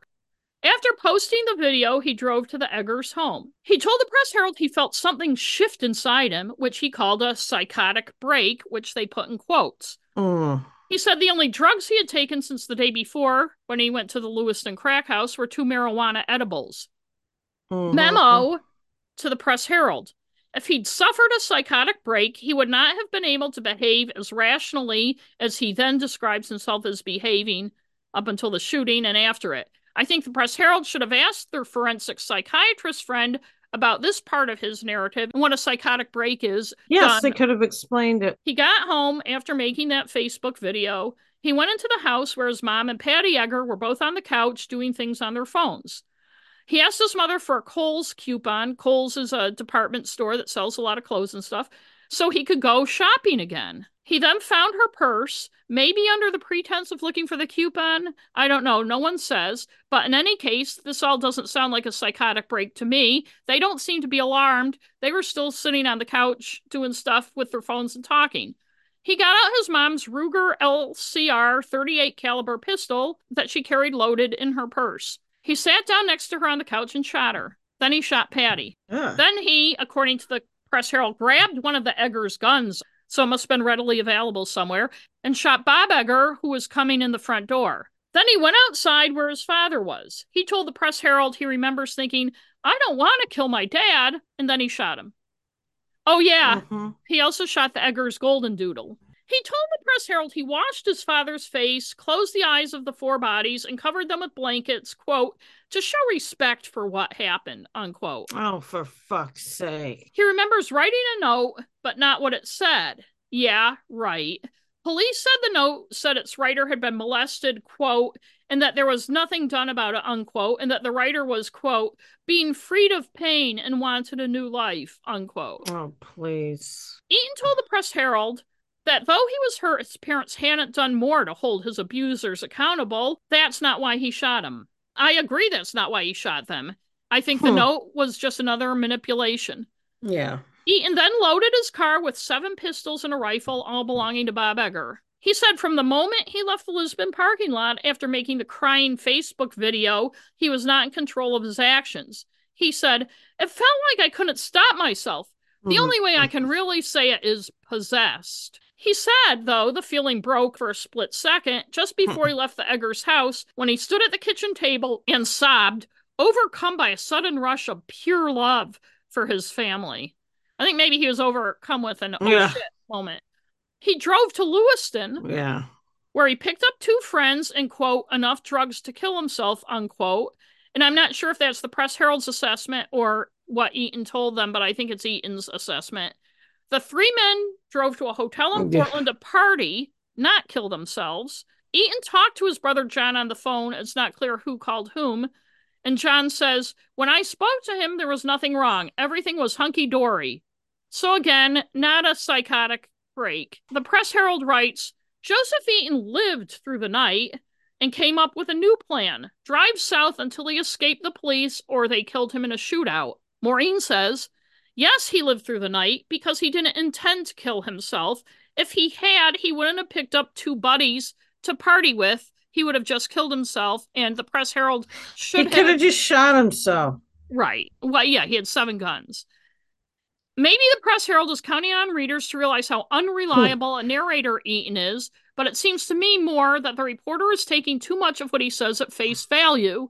I, if I had been the reporter or the editor on the story, would have said, Why did you pick those two guys up? Go to Lewiston and pick those guys up. I know you had to get drugs, but you had seven guns.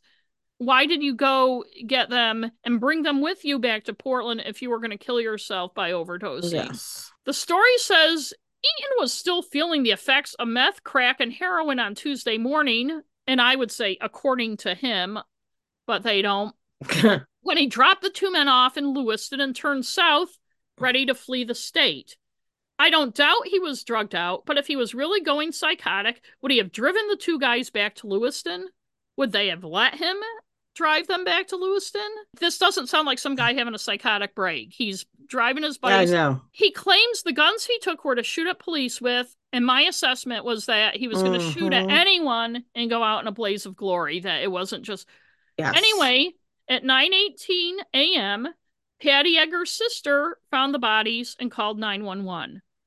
At around 10:25 a.m., more than an hour later, in what the Press Herald calls his paranoid state, Eaton quote confused Ugh. several civilian cars on Interstate 295 in Yarmouth for pursuing police cruisers.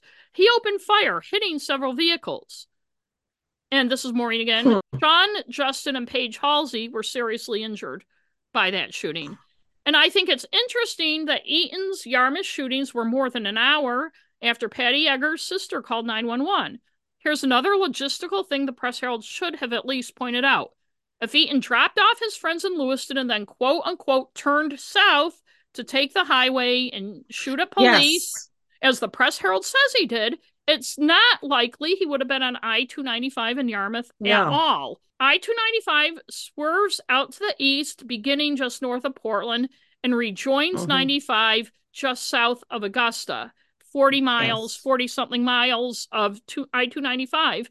95, which is also the Maine Turnpike, curves west to go by Lewiston and Auburn before going back east to Augusta. If you're going from Lewiston, either north or south, you take 95 and you don't hook up with 295 until just south of Augusta or just north Yes. of Portland. You would not be, and Yarmouth is in between, so you would not be going south from Lewiston. The reporter should have asked. No. Obviously, obviously, Eaton didn't leave Lewiston and just start driving south on the highway. If he'd gone back to Bowdoin for some reason, he would have then gotten on 295, which has an uh, Bowdoin Yes. has an exit onto 295 Yes. to go south.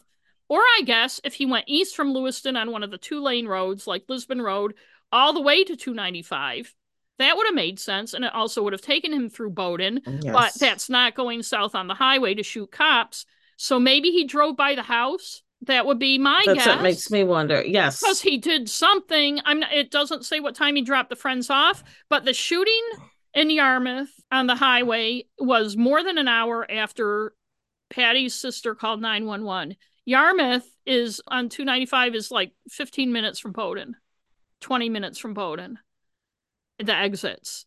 You know what I mean? So, like I said, maybe he drove by the house to see if anything was going on there, which sounds not like a Yes, that wouldn't psychotic person who's just looking to get killed by the cops, but somebody who's trying to assess the results of his actions. or not even or not even seeing what's going on there but if nobody had discovered the bodies yet he could get some more money get some more money or whatever he whatever, need- you right? know. Because maybe he left in a rush and didn't Yeah. get stuff he wanted. Yeah. So maybe he, when he went by, if he went by, he saw the police response and decided, okay, they got me. I'm going out in a blaze of glory. Or maybe he did something else in that time, but he did not leave Lewiston and drive south on the highway until he started shooting at people.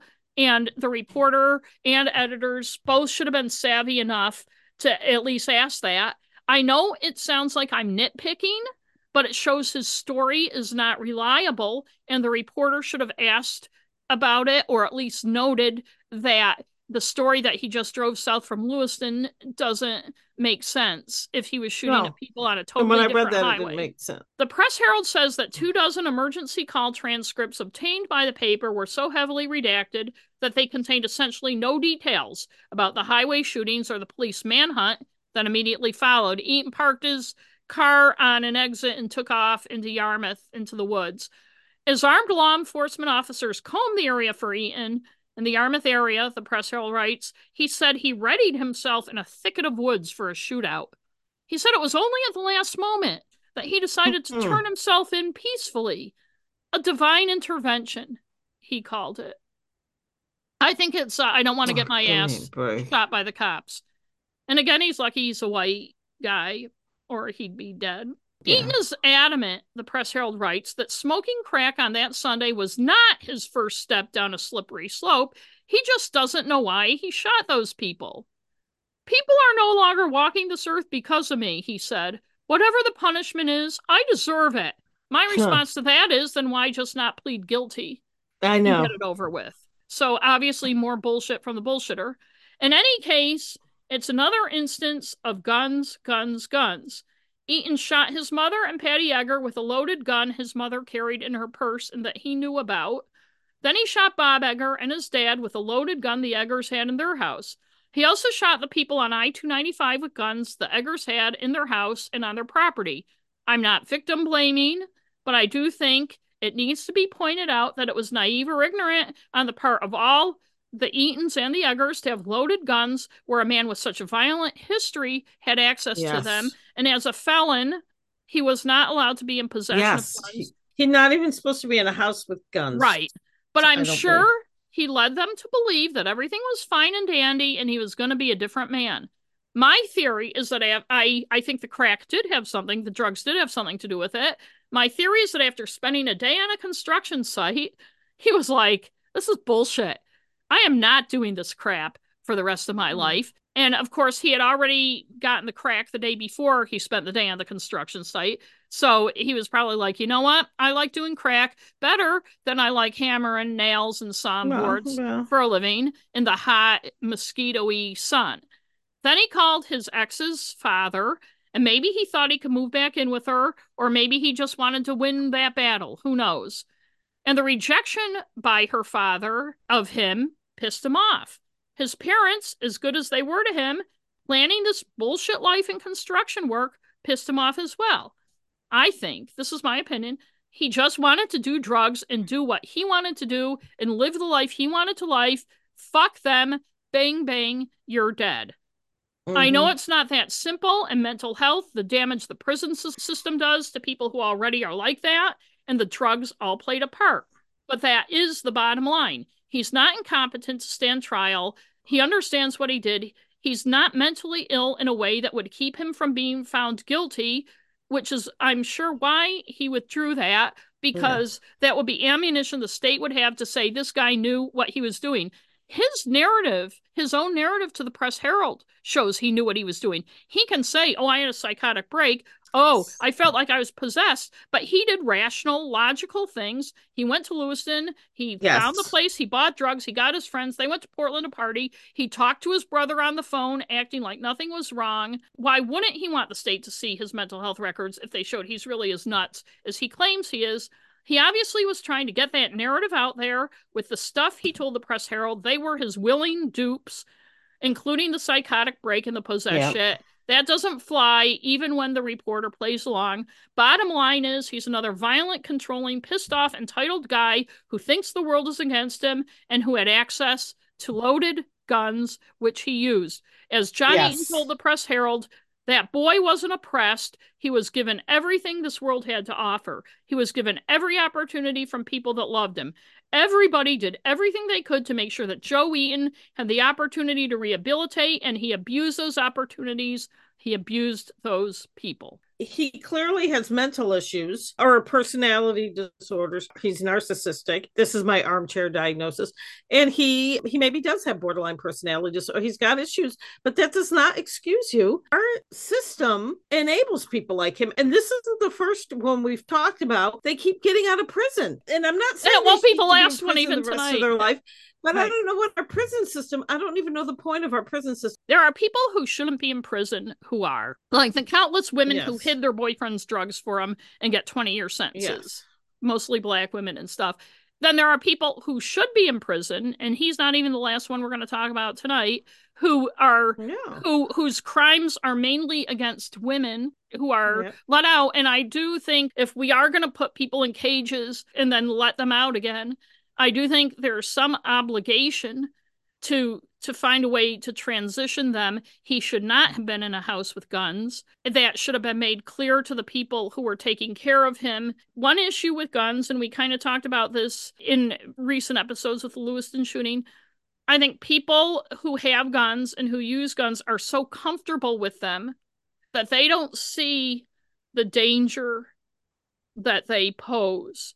And they're so confident in their ability to like control their son or the people around them. And the, this is the same thing with the Lewiston shooter. The people who are comfortable with guns don't say, wow, we don't want this guy to have a gun in his hands because to them I they're just like us having a sippy cup or something. I think that his parents did love him Oh, I think they did. and were were in denial and naive. And I think a lot of times people do not understand that someone who is a sociopath or a psychopath, they don't think like you. They may act like they love you, but they don't. right. and they don't care about you and if if they have to and you get in their way they will kill you now why i mean that was his story Right. oh yeah i went in the and i got the gun and shot her he thinks that sounds normal like that's a normal thing that No, he was do. having a psychotic break. He doesn't think no it's but. I- but i'm just saying that isn't having a psych you know remember the guy in the it was in the 80s i think he killed a bunch of nuns yes. he was schizophrenic and these nuns in waterville helped him he was having a psychotic break yes And when you have a psychotic break, you behave in a uncontrolled way. And he was behaving in a very controlled way. He was able he to wasn't having a psychotic break. No. He's a And dickhead. and I realize the press herald put that in quotes, but I feel like their story, like they did a lot of reporting work, but didn't get the fact. You know, if everybody's telling you this guy's super manipulative, then realize, Mr. Reporter, that you too are being manipulated. Question everything. And anyway, we could go on and on, but Yes. we have many other homicides to get to. Yes, number 12 was also a gun related death. On May 14th, Edward Badeau, 41 of Berwick, was shot to death, and another man, Christopher 25, was injured by a gunshot. In July, the shooting was ruled self defense. Utt was a marijuana grower, and according to police, Badeau had arrived at his home at 9 a.m., shot off a gun, demanding to be let in, and then the two had a shootout. That sounds like fun. That's one I'd like to know more about. It's like the one I did last year, the guy with the car. That's No. what I was thinking. Once it's ruled, you know, okay, then you don't hear anything more about it. I know, that's true. Number 13 is another domestic violence with a gun. It's not a murder suicide. And I was able to get a little more information on this one because WABI TV did a story, and this didn't even appear in the Press Herald. This was the last one I was able to find. The Press Herald had nothing on this. I guess Aroostook County is just too damn far away Mm, for them no to one pick cares up. about them. But on June 18th, Kimberly Hardy, 42, was reported missing to the Houlton Regional Communications Center by her mother, Kathy Hardy, who hadn't heard from her in two days. Oh, Hardy lived in the Aroostook County town of Monticello with her boyfriend, Jamie Schnackenberg, 39. Aroostook County, for those of you who don't know, it's the largest county in Maine, northernmost county, largely rural. It is called the county, and it's far away. Kathy told police it wasn't uncommon not to hear from Kim, but Kim and Schnackenberg had been having issues. Shortly after Kim called, Schnackenberg also called to report her missing. And Oh, we have yeah. seen this before. The guy saying, uh oh, somebody else reported her missing, so I better, oh shit. But police did not jump right on things. That was June 18th. On June 23rd, detectives interviewed two friends of Schnackenberg. My guess is that, you know, it's five days later and Kathy, the mother's like, you know, I still haven't heard from Kim. Are you guys doing anything? Detectives interviewed two friends of Schnackenberg who said they were in his house on June 17th or 18th, and Jay said that he got into a fight with Kim and he shot her twice in the head. Hmm. I'm glad police asked. Police got a search warrant for the house that Schnackenberg and Kim shared, and according to their affidavit, they found trace evidence, including possible blood spatter in the kitchen, evidence of cleanup in the kitchen, and a mop that tested presumptive positive for blood. They also got access to Schnackenberg's cell phone information and found a ping on Harvey Siding Road in Monticello. There, they found a tarp with a red brown stain. Aww. In the tarp was Kidden's body, shot in the head and hogtied. Schnackenberg was arrested June 26 in charge of murder. Kim was the mother of three and a grandmother, as well as a cat mom. She'd been diagnosed with breast cancer but was Aww. recovering. Her obit said, Kimberly was a social butterfly who never failed to have a bright smile for all those around her. She was close to her family, never missing an event or chance to visit them, even if it meant traveling to do so. She was a sports lover, a fan of the Patriots. She had a special affinity for the Tasmanian devil and loved animals, especially cats. She held various jobs over the years and is remembered as a hard worker, friendly, and a collector of hats. She was a friend to everyone that met her, and she was always the first one to offer a helping hand to others. In the past few years, Kim was battling and winning a fight with breast cancer. She was an inspiration to many in her constant strength and courage in dealing with her illness. She never allowed it to ruin her spirit. She loved to cook and enjoyed cooking, pickling, and canning with her friend Connie and sharing their efforts with everyone around her. Aww. And I could find no more information after his arrest. I don't know if he's just in jail waiting. As we know, Aroostook County doesn't have enough lawyers to represent people. If I see anything more about this, I'll certainly do something. But you know, it's funny. He shot her. He told his friends he shot her. If her mom hadn't reported her missing, Yeah, you know, don't people have any sense of? no. Well, maybe they were afraid they'd be shot. You know, you don't know with I know affidavits but- and narratives. You know, I know, as the police say, people disappear all the time, blah, blah, blah. But I do I know. believe when family members are alarmed for some reason that police should take that seriously. because there are people that, for instance, our our older brother. I don't Yeah. talk to him very often, Yeah, no, I don't. so I could go six months without talking to him. right. It's not that we don't speak to each other; it's just that we don't talk. But if it were you, I'd be like, I haven't heard from my sister in three days. I know. There's something wrong. If you didn't hear from me for three days, you would know something. I mean, we must text a hundred times but a day. that's the thing is they have to take people seriously. They do. Homicides number 14 and 15 were on June 19th, and they are also gun related. Brittany Cockrell, 37, and Michael Hayter, 41, were shot to death in front of their two children as they sat in a car in Westbrook. The family had moved to the area from Texas six months earlier. Marcel LaGrange Jr., 24, was arrested. And I remember when this happened, there was a guy, a witness, who tackled the shooter. He ran down the street and tackled the guy. One of my clients knew that guy and said i can't remember what it was she had hired him for something we were talking about it and um it's just one of those crimes that's it's just horrific their kids saw it Apparently, he aimed he aimed the gun at the boy who was eleven, but then saw that people were coming after him, and so he took off. Lagrange had no connection to the couple; he just shot him. But I would also say this is kind of domestic violence related.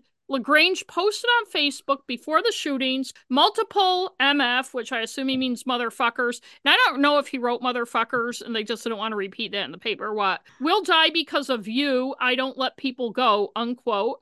After a woman who he was friendly with had told him she didn't want to date him. She alerted Mm. police and they were looking for him at the time of the shootings. He had a long history of mental health issues, violent threats, and assault, including assaulting his grandmother the previous September during an argument about his pot use, and in December 2022 tried to burn down the house of a caretaker. He'd shown his gun to the woman he'd sent the Facebook message to earlier in their friendship, and then the Press Herald later said that the assistant attorney general said he was allowed to have a gun because he didn't have any felony convictions. And it's like, okay, what the fuck about his fucking mental health issues? Just another example, and I won't go into all the details, but so much for Maine's yellow flag law. Here's a dangerous guy who has a gun. Yes. Well, know he has a gun and yet nobody bothers to take it away or get it taken yeah. away and he goes and shoots some people who are just sitting there in their car and don't even know him. you know who that reminds me of too is gary gilmore yes he shot the people just because his girlfriend wasn't seeing him right. and he said i'm going to shoot someone every day until you answer me or talk to me but i was going to say in crimes like this where someone like him you know these people who are gun advocates you'd think they'd want we want to find out how somebody who should not have a gun gets it instead of just ignoring it. But they don't want that. You know, they don't want the simplest controls. And I think it would be a really good thing for the Press Herald to look at every single one of these gun related yes. things and find out how people got guns. Yes. Not just the Lewiston shootings, but all 39 or whatever yes. of the gun homicides in Maine last year and find out how people got the fucking gun and whether they should have had one or not. Speaking of which, homicide 16 is another domestic violence, murder, suicide with a gun. Oh, how wonderful. On July 2nd, Pamela Cohen, 71 of Brooklin, which is up on the Blue Hill Peninsula, is shot to death in a murder suicide by her husband, William Cohen, 75, not the former U.S. Senator, though he had been mayor of Bangor. former U.S. Senator. Right. Just in case people wonder, he had been mayor of Bangor and was on the Brooklin Select Board. They were found by a hmm. son who'd been living with them so Shannon Moss, the spokesman for the Maine State Police, said it was still under investigation, but likely no one would be charged. Everybody was away for the day, had gone to Portland or somewhere far away from there for the day, and they came home and ah. So number 17 was on my birthday. Another domestic violence on July 7th. Barbara St. George of Norway, Maine, was found dead in her driveway. Her husband Andrew St. George, 61, was charged with murder. St. George had stabbed his wife, then run over her with his truck, which was still on top of her when police arrived. Neighbor John Wilson told the Lewiston Sun Journal, This is very, very unusual. I live right next door to where it happened, right on the Greenwood Road. And I am like, yes, okay. it is unusual for your neighbor to stab his wife and then run. Yeah, I would hope that's unusual. But I was going to say about this one is what the hell? He stabs her and then runs over her. Although I wonder, he wanted he, to make sure she was dead. Either that, or maybe he was planning on making it look like it was some kind of accident. That could be like, number eighteen. The next day, on July 8th, hmm. Mark Trabue, 57 of Anson, was found dead in his truck in a cemetery in Madison after being reported hmm. missing. It's not clear when he was reported missing or how long, but I don't think it was more than a day. Roland Flood, 61 of Madison, was charged with murder on September 1st. The two men had lived together. It's not clear if as roommates or a couple. Trabue huh. had several sharp force injuries, which means he was stabbed. According to court records, two days before Trabue disappeared, Flood and Trabue had an argument, and Flood threatened Trabue, mm-hmm. though he later said he was joking and I could find yeah, no more right. about this. Number 19 is gun related. July 28, Tyler Robinson, 34, was found dead on the side of Old Belgrade Road in Augusta. He had been shot in the chest. Right after he was found, police said there was no danger to the public, even though they didn't have a suspect. Mm-hmm. Their investigation led them to Andrew Redmond, 34 of Augusta, who was arrested and charged with murder after a police chase on a Mississippi highway September 11th. He has pleaded not guilty. This whole the public is not in danger. They need to stop saying that. I know they say that all the time when they don't even know what they happened. have no clue who did it or what happened. I know. How do they justify saying that? It was just like the Idaho, the the four kids killed in yes. Idaho, and the cops were saying the public wasn't in danger. Really? 20 and 21, more gun violence. Muhammad mm. Sheikh, 30 of Auburn, and Kate Hussein, 23 of Lewiston, were shot to death in a three-way shootout. Ooh. Police determined the third guy in the shootout, Muhammad Liban, 24 of Lewiston, wouldn't be charged because he shot Sheikh in Hussein's defense. Oh. So Sheikh shot Hussein, Liban shot Sheikh, two people died, and the one guy living. So I guess it's a good thing he had a gun, right? He was a good guy with a gun. Right. The armed citizen, when I worked for the Union leader we used to have this feature called the armed citizen wherever Hmm. when somebody with a gun like shot a burglar or something Oh, they'd have a little okay and now the next gun. one and this is right near an area you're very familiar with on september 5th danielle goodwin 52 of freeport was found dead down an embankment down from Clark's Pond Parkway in South Portland near Home Depot. And Becky, as you're familiar with, that's an area with all sorts of malls and big box stores. And But they also have a tra- a walking trail that goes around. It's kind of woodsy around Hmm. there. So Okay, this was right off the road. Goodwin was a substance recovery counselor and a mentor to many in recovery Hmm. who would tell others in recovery to put down the bat and pick up the feather. In other words, don't be so hard on yourself. Police found her body after a man identifying himself as John Carpenter called Hmm. 911 on the afternoon of September 5th from an untraceable phone. And every time the Press Herald has Uh-uh. that, they put his name in quotes. And I'm not sure if it's ever been proven he isn't a real person named John Carpenter, but police could tell Goodwin was killed elsewhere one or two days before her body was found. And the medical examiner found several crushing and chopping type injuries to her head and throat. Hmm. Police didn't release a cause of death, though, and didn't have a suspect, but as always, they said there was no danger to the public. Little information was released in the weeks after until November 3rd when Gary Mariner, 65, was arrested and charged with murder. Police said when Mariner was arrested that they believe Goodwin was killed in West Newfield, where Mariner lives, which is Ah. out west of Portland in western Mhm. Cumberland County near Sebago Lake. Goodwin worked as a substance abuse counselor, as I said, playing a pivotal role in supporting many Mainers who struggled with addiction, according to those who knew her, the Press Herald wrote. She was reportedly engaged in 2022, but her fiance died. She was in long term recovery from substance abuse disorder, but had recently relapsed shortly before she was killed, her mother, Patricia Goodwin of Oh. Freeport said. I'm still in shock about it, she told the newspaper after Mariner was arrested in November. I don't know how any of this happened. Danielle would stay with her mother between what the Press Herald called binges. One day in September, Goodwin didn't come home. I tried everything I could to get her help, Patricia Goodwin said. I miss her. She said she'd never heard of Gary Mariner. Danielle's friend Stephanie Doyle told WMTW she saved the lives of many people, sponsored many people. Just her bravery, her courage, the tenderness in her spirit, her spunkiness. It's an inspiration. She's a hero to so many people. Doyle said, though, Danielle struggled to give herself the stuff she gave to others. When she's struggling, she doesn't want other people to know, so she turns away from her closest people. Uh, Goodwin had worked as a waitress and bartender at Antonia's Pizza in Freeport while she was studying to be a substance abuse counselor, and she made many friends there who had kind things to say about her in news reports. sad. In December, Gary Mariner pleaded not guilty to a murder charge and to being a felon in possession of a gun. The police affidavit in support of Mariner's arrest warrant says that Mariner's DNA was found on Goodwin and her blood was found in his house. The affidavit, Hmm. signed by Maine State Police Detective Benjamin S. Hansel, described several pieces of DNA evidence tying Mariner to the crime, the Press Herald noted. The headline of that story was DNA evidence connects West Newfield man to death of Freeport women.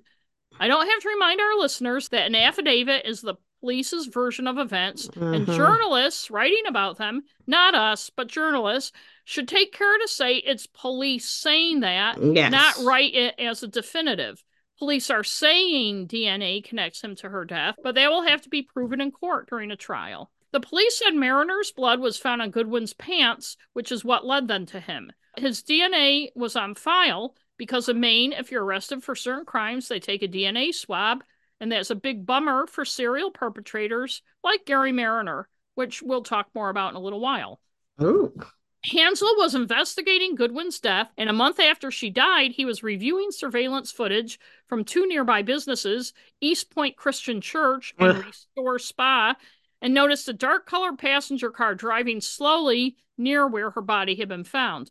The Press Herald story doesn't say, but I assume the surveillance footage was from the day her body was found or the day before or something. Hansel then saw a pickup truck with lumber in the back suddenly stop as if it had to go around a vehicle that was stopped in the road. He then checked surveillance footage from Home Depot, the most likely place a pickup truck full of lumber would come from, yeah. and tracked down the driver and talked to her on October 10th. She said she stopped and swerved because a car had been pulled over against the rock wall and she had to go around it. She hmm. thought there was some activity associated with the car, but she didn't pay much attention. She said the car had round tail lights, but she couldn't remember who was in it or color. I'm surprised she remembered that much. I am too.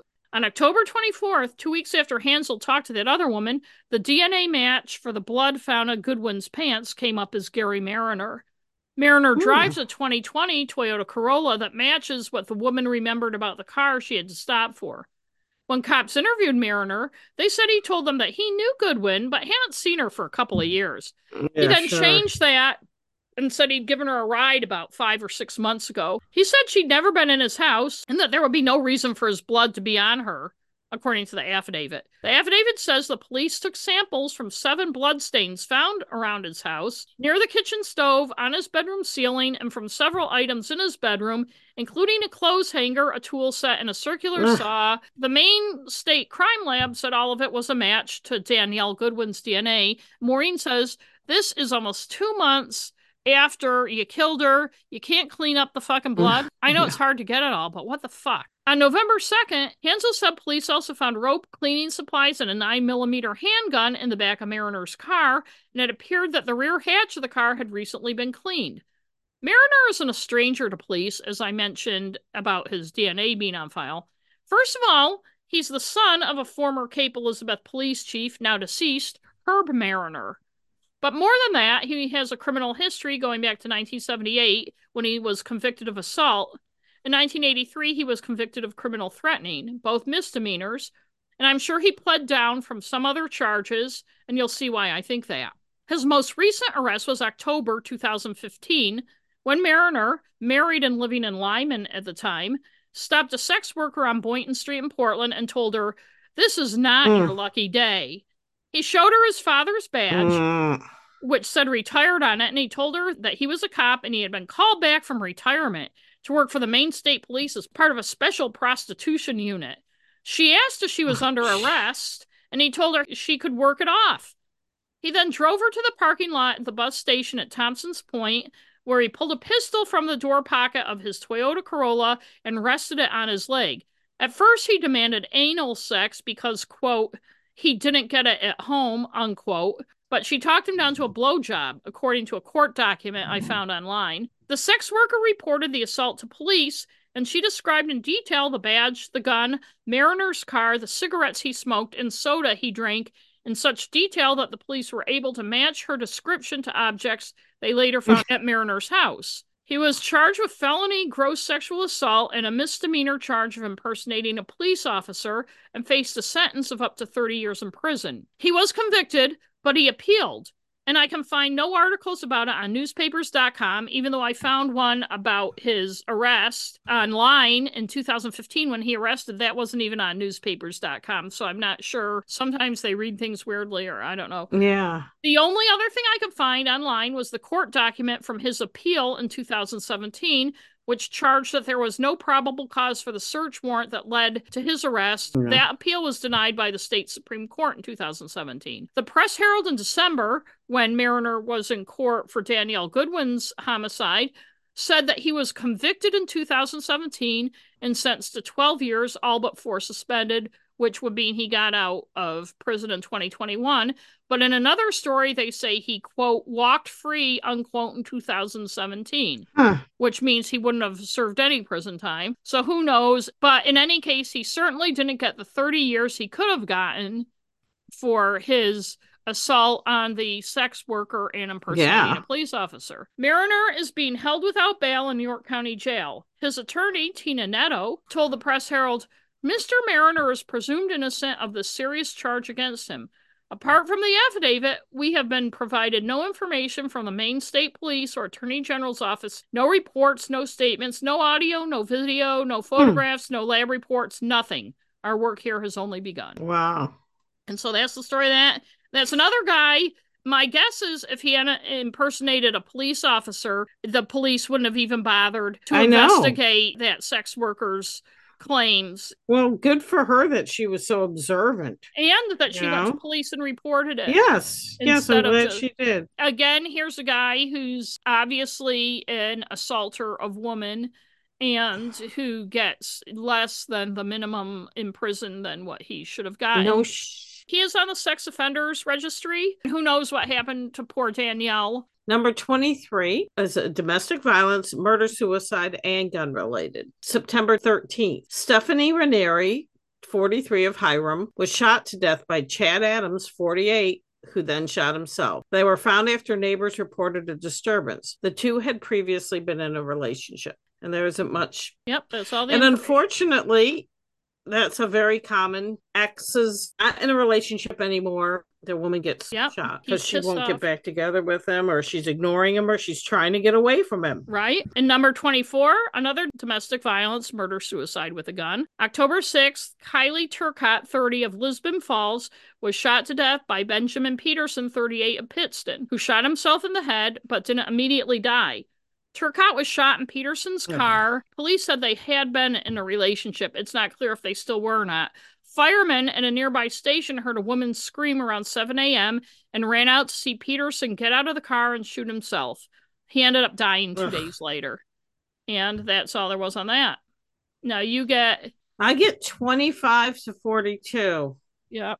October 25th. Robert Card who had been acting erratic, had threatened to do a mass shooting, and who had access to guns, killed 18 people at Spare Time Recreation Bowling Alley and Schemengees Bar and Grill in Lewiston. We discussed this in episode 149, and the state of Maine is doing an investigation on why Card's guns weren't taken away. So we'll talk more about it on a later episode, I'm sure. Yeah. We're not going to talk at length about this, but I'm no. sure if you live in the United States, you've heard about this shooting. The people killed were Tricia C. Asselin, 53, Peyton Brewer Ross, 40, William Frank Brackett, 48, Thomas Ryan Conrad, 34, Michael R. Deslauriers II, 51, Maxx A. Hathaway, 35, Bryan M. MacFarlane, 41, Keith Macneir, 64, Ronald G. Morin, 55, Joshua A. Seal, 36, Arthur Fred Strout, 42, Stephen M. Vozzella, 45,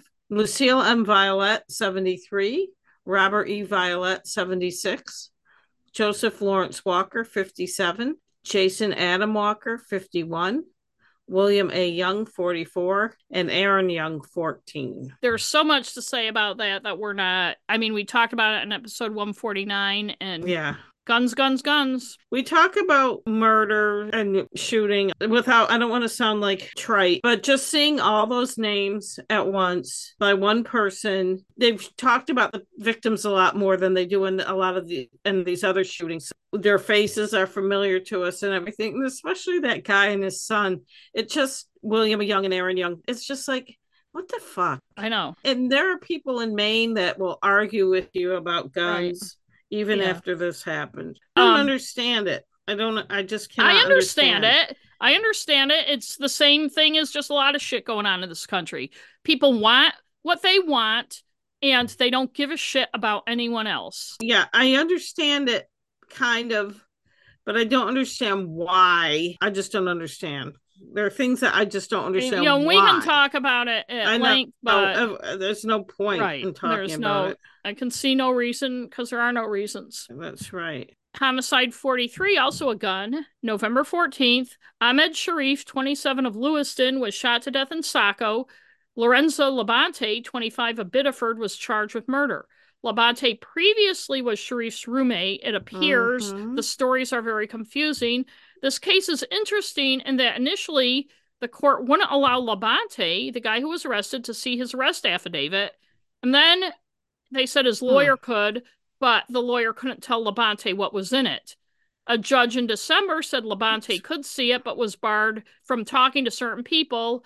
Law enforcement hasn't said that it's related to a shooting two days before Sharif was killed, but Ariana Tito, 18 Labonte's sister, was charged with attempted murder in connection with the shooting of Kayla Grant, 32. So maybe they didn't want well, Labonte to see the affidavit because there was also stuff about his sister's case. Who knows? But I think that you cannot be in the criminal justice system in America and not be allowed to see the evidence that was presented to a judge you have to. that allowed them to arrest you. I mean, what the fuck? So anyway, Number 44, domestic violence. November 21st. Christine Miller, 64, was stabbed to death in her apartment at River Landing Senior Housing in Topsham. Robert McClure, 71, her boyfriend, who lived in another apartment, was charged with murder. She had stab wounds to the hands, arms, face, head, and upper torso. Miller was apparently trying to get McClure psychiatric help in the days before she was killed, according to her landlord. A neighbor heard screaming and went to see what was going on and saw McClure walking out of Miller's apartment with a knife and blood all over him, so he called 911.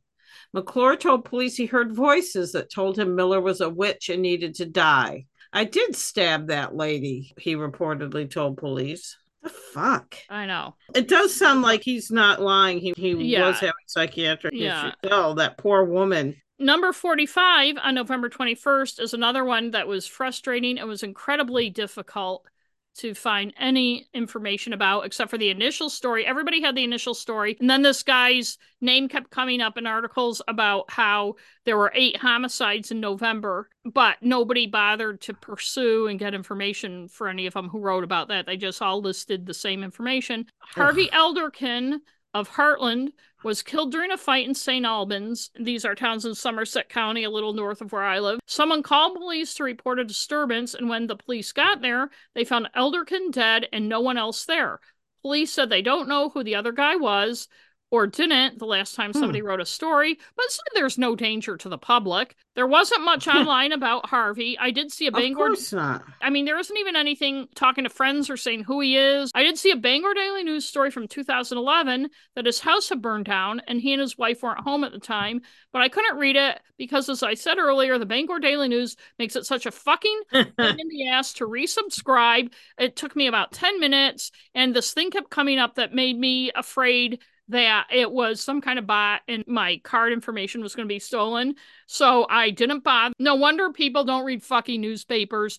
46 and 47, domestic violence. November 25th was that. When was Thanksgiving, Thanksgiving. the 24th. Michael Willett, 69, and Aramine Mayo, 93, of Denmark, Maine, were stabbed to death. Zara Jones, 53, was charged with murder. While she is described as their caretaker, Willett was Jones's boyfriend, and Mayo was her mother. They all lived at Jones's house. Someone called police and asked them to do a welfare check on someone at the house. When police arrived, Jones reportedly told them that Willett out of state hunting and that Mayo was at the hospital. November 28th article said her attorney had requested a mental health evaluation and the state asked for a Harnish hearing to have her held without bail. More than a month later, we can't find anything more about Yeah. it. All the, like, at least the TV news stories were like, the caretaker kills this man and woman, Yeah. and nobody is like, wait, that's her boyfriend and her mother, and it's domestic violence. It's all like, oh, this woman is just the caretaker of these people. it's and- like they went with what they first heard from the police and then right. no one and and bothered nobody to find out more about it. Right. Number 48, another domestic violence, murder suicide gun. November 26, Amy Nickerson, 50, of Stockton Springs, was shot to death by her former boyfriend, Lance Lucas, 50, who then shot himself. Nickerson, a mother of two, was a waitress at Anglers in Newport, where I ate once and was delighted to see on the menu that they serve both Coke and Pepsi. You know, Wow, some places that's I went there after Common. I went there after a very successful author event at the Newport Library, not to Hmm. trivialize this woman's death with my stuff. Nickerson was struggling to break away from what WCSH TV called her abusive relationship with her ex boyfriend. Maureen. You says her that abusive boyfriend? Exactly. It's not an abusive relationship, it's an abusive boyfriend. Her mother, Barb Nickerson, said she and her husband did their best to warn their daughter about how dangerous the relationship was. WCSH said Nickerson struggled to separate herself from the nearly seven year abusive relationship was ongoing. And again, this is something that once again minimizes the role of the abusive man. yes. The relationship wasn't dangerous. Lance Lucas was dangerous. Yes, A relationship wasn't abusive. Lance Lucas was abusive. Yes. Nickerson's co-worker Connor Grindle, who is an assistant manager at Angler, said he will miss Nickerson's laugh and her smile the most. She was always happy. She was a very bright person. She'd come in with the biggest smile and she lit up the whole room, Connor said. That's how I know I'll never get killed. I know, because you don't light up a room. Neither do I. I dim a room yeah. when I walk in. And it's I like, don't make friends wherever I go. I don't. all that stuff. Right. It like people say she never met a stranger. I only meet strangers. I know. Strangers ever. but back to I just want to go back to to that. When you say it's the relationship it makes it sound like the woman is somehow at fault. Exactly i think if more people in the circle of women who are doing this realize it's not the relationship it's the guy yes then i think they'd be more equipped to help her to stay safe well i wish they wouldn't say yeah just like a euphemism or something not a euphemism right. but it's just not it's well, I think accurate. there's always some implication that it, somehow the woman, why won't she get away? Why won't I mean, leave? but why blah, can't blah, blah. it's the writing, right. like you were saying. Yeah, the but the writing comes from a place of ignorance. It. Number forty nine was November twenty eighth. It was a busy week there. Yeah. Clarence James Pearson, sixty one of Westbrook, was found dead in his apartment on Mechanic Street. Police said it was a homicide, but as usual, didn't release a cause of death. Police charged Deng Maluel on December 3rd. Maluel is being held at Cumberland County Jail, and his case is expected to go before a grand jury this month, so few details have been released. Christina Hill told the Press Herald that she met Pearson 12 years ago when she and her children were homeless. She doesn't understand why anyone would want to hurt him. She said Pearson was always there to help her. He took them in for two months, then let her do laundry at his house after she moved into her own apartment. She said he was kind, caring, loved his family, and kept to himself. I'm just shocked. Number 50, November 28th, Edwin Weeks of Fairfield was found stabbed to death in his apartment. Raheen Goodwin, 22 of Benton, was charged with murder. Goodwin had been charged with assaulting Weeks a few days before hmm. he was killed. Little else has been released, and you kind of wonder if he was charged with assaulting him.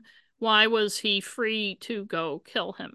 Exactly. And the last of the year, number 51, that we know of, mm-hmm. December 28th. Angela Bragg, 52 of Waterville, was stabbed to death at Damon's Beverage Barn. Co-worker Spridell Hubiak, 20, was arrested on New Year's Eve in Arkansas after a chase and a shootout. He was shot by police, but his injuries aren't life threatening. Little other information has been released yet. I saw a notification before we started recording that he was out of the hospital and in custody because he, you know, had been shot. And his name's Spritel. The TV had struggled with pronouncing that. And I was thinking of Speed Racer. Yes. His little brother, or was it Trixie's little brother? Spritel Candy. And I'm not talking about the movie. Know. I'm talking about the cartoon. It was one of the first animes. Yes, it I was. Think.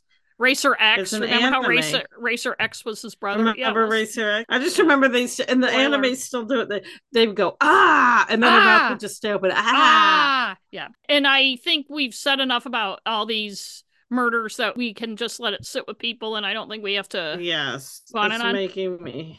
I know, but so it's depressing. God, can you imagine if you lived in a city that had like 300 a year? I know, you'd get used to it, I guess. But we have um, lucky we live in Maine. And coming up soon, sometime in the next few months, our sister Liz will make a guest appearance. Yes, Liz hasn't been on for a while. Her shows are always well received. They are well received. Her last one was the artifact stealer guy. What that Lizzie did? Yeah, yeah. a while ago. Yeah, it was sometime last year. And you're up next. But, yes, and I think I'm going to do one that was on the list a homicide from 2022 with a twist. I hope I can find enough stuff on it. Well, hopefully you can, but if you can't, you'll do what you can.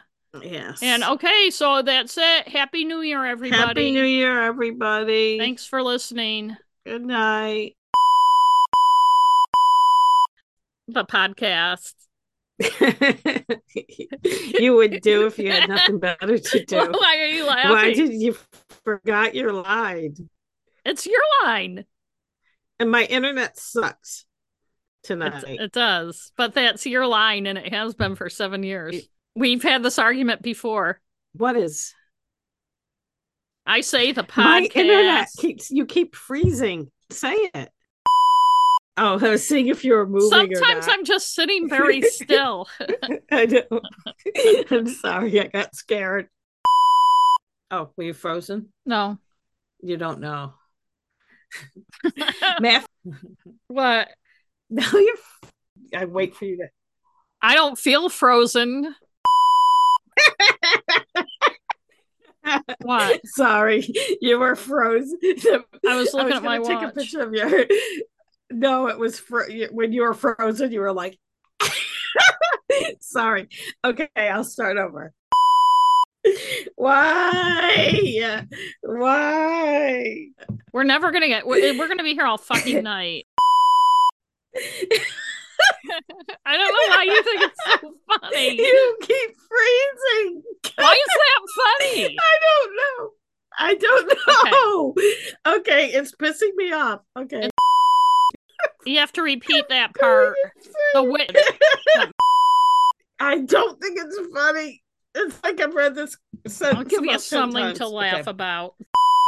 And for you, But I did want to say about um you look like a ghost. I didn't. We just talked about it, and we talked about Oh. talking about it too. We talked. we had we had this exact same conversation. Am I frozen? I think I am. Are you being? Oh, you froze yeah, you freeze before I freeze. Okay. I think you freeze before I freeze.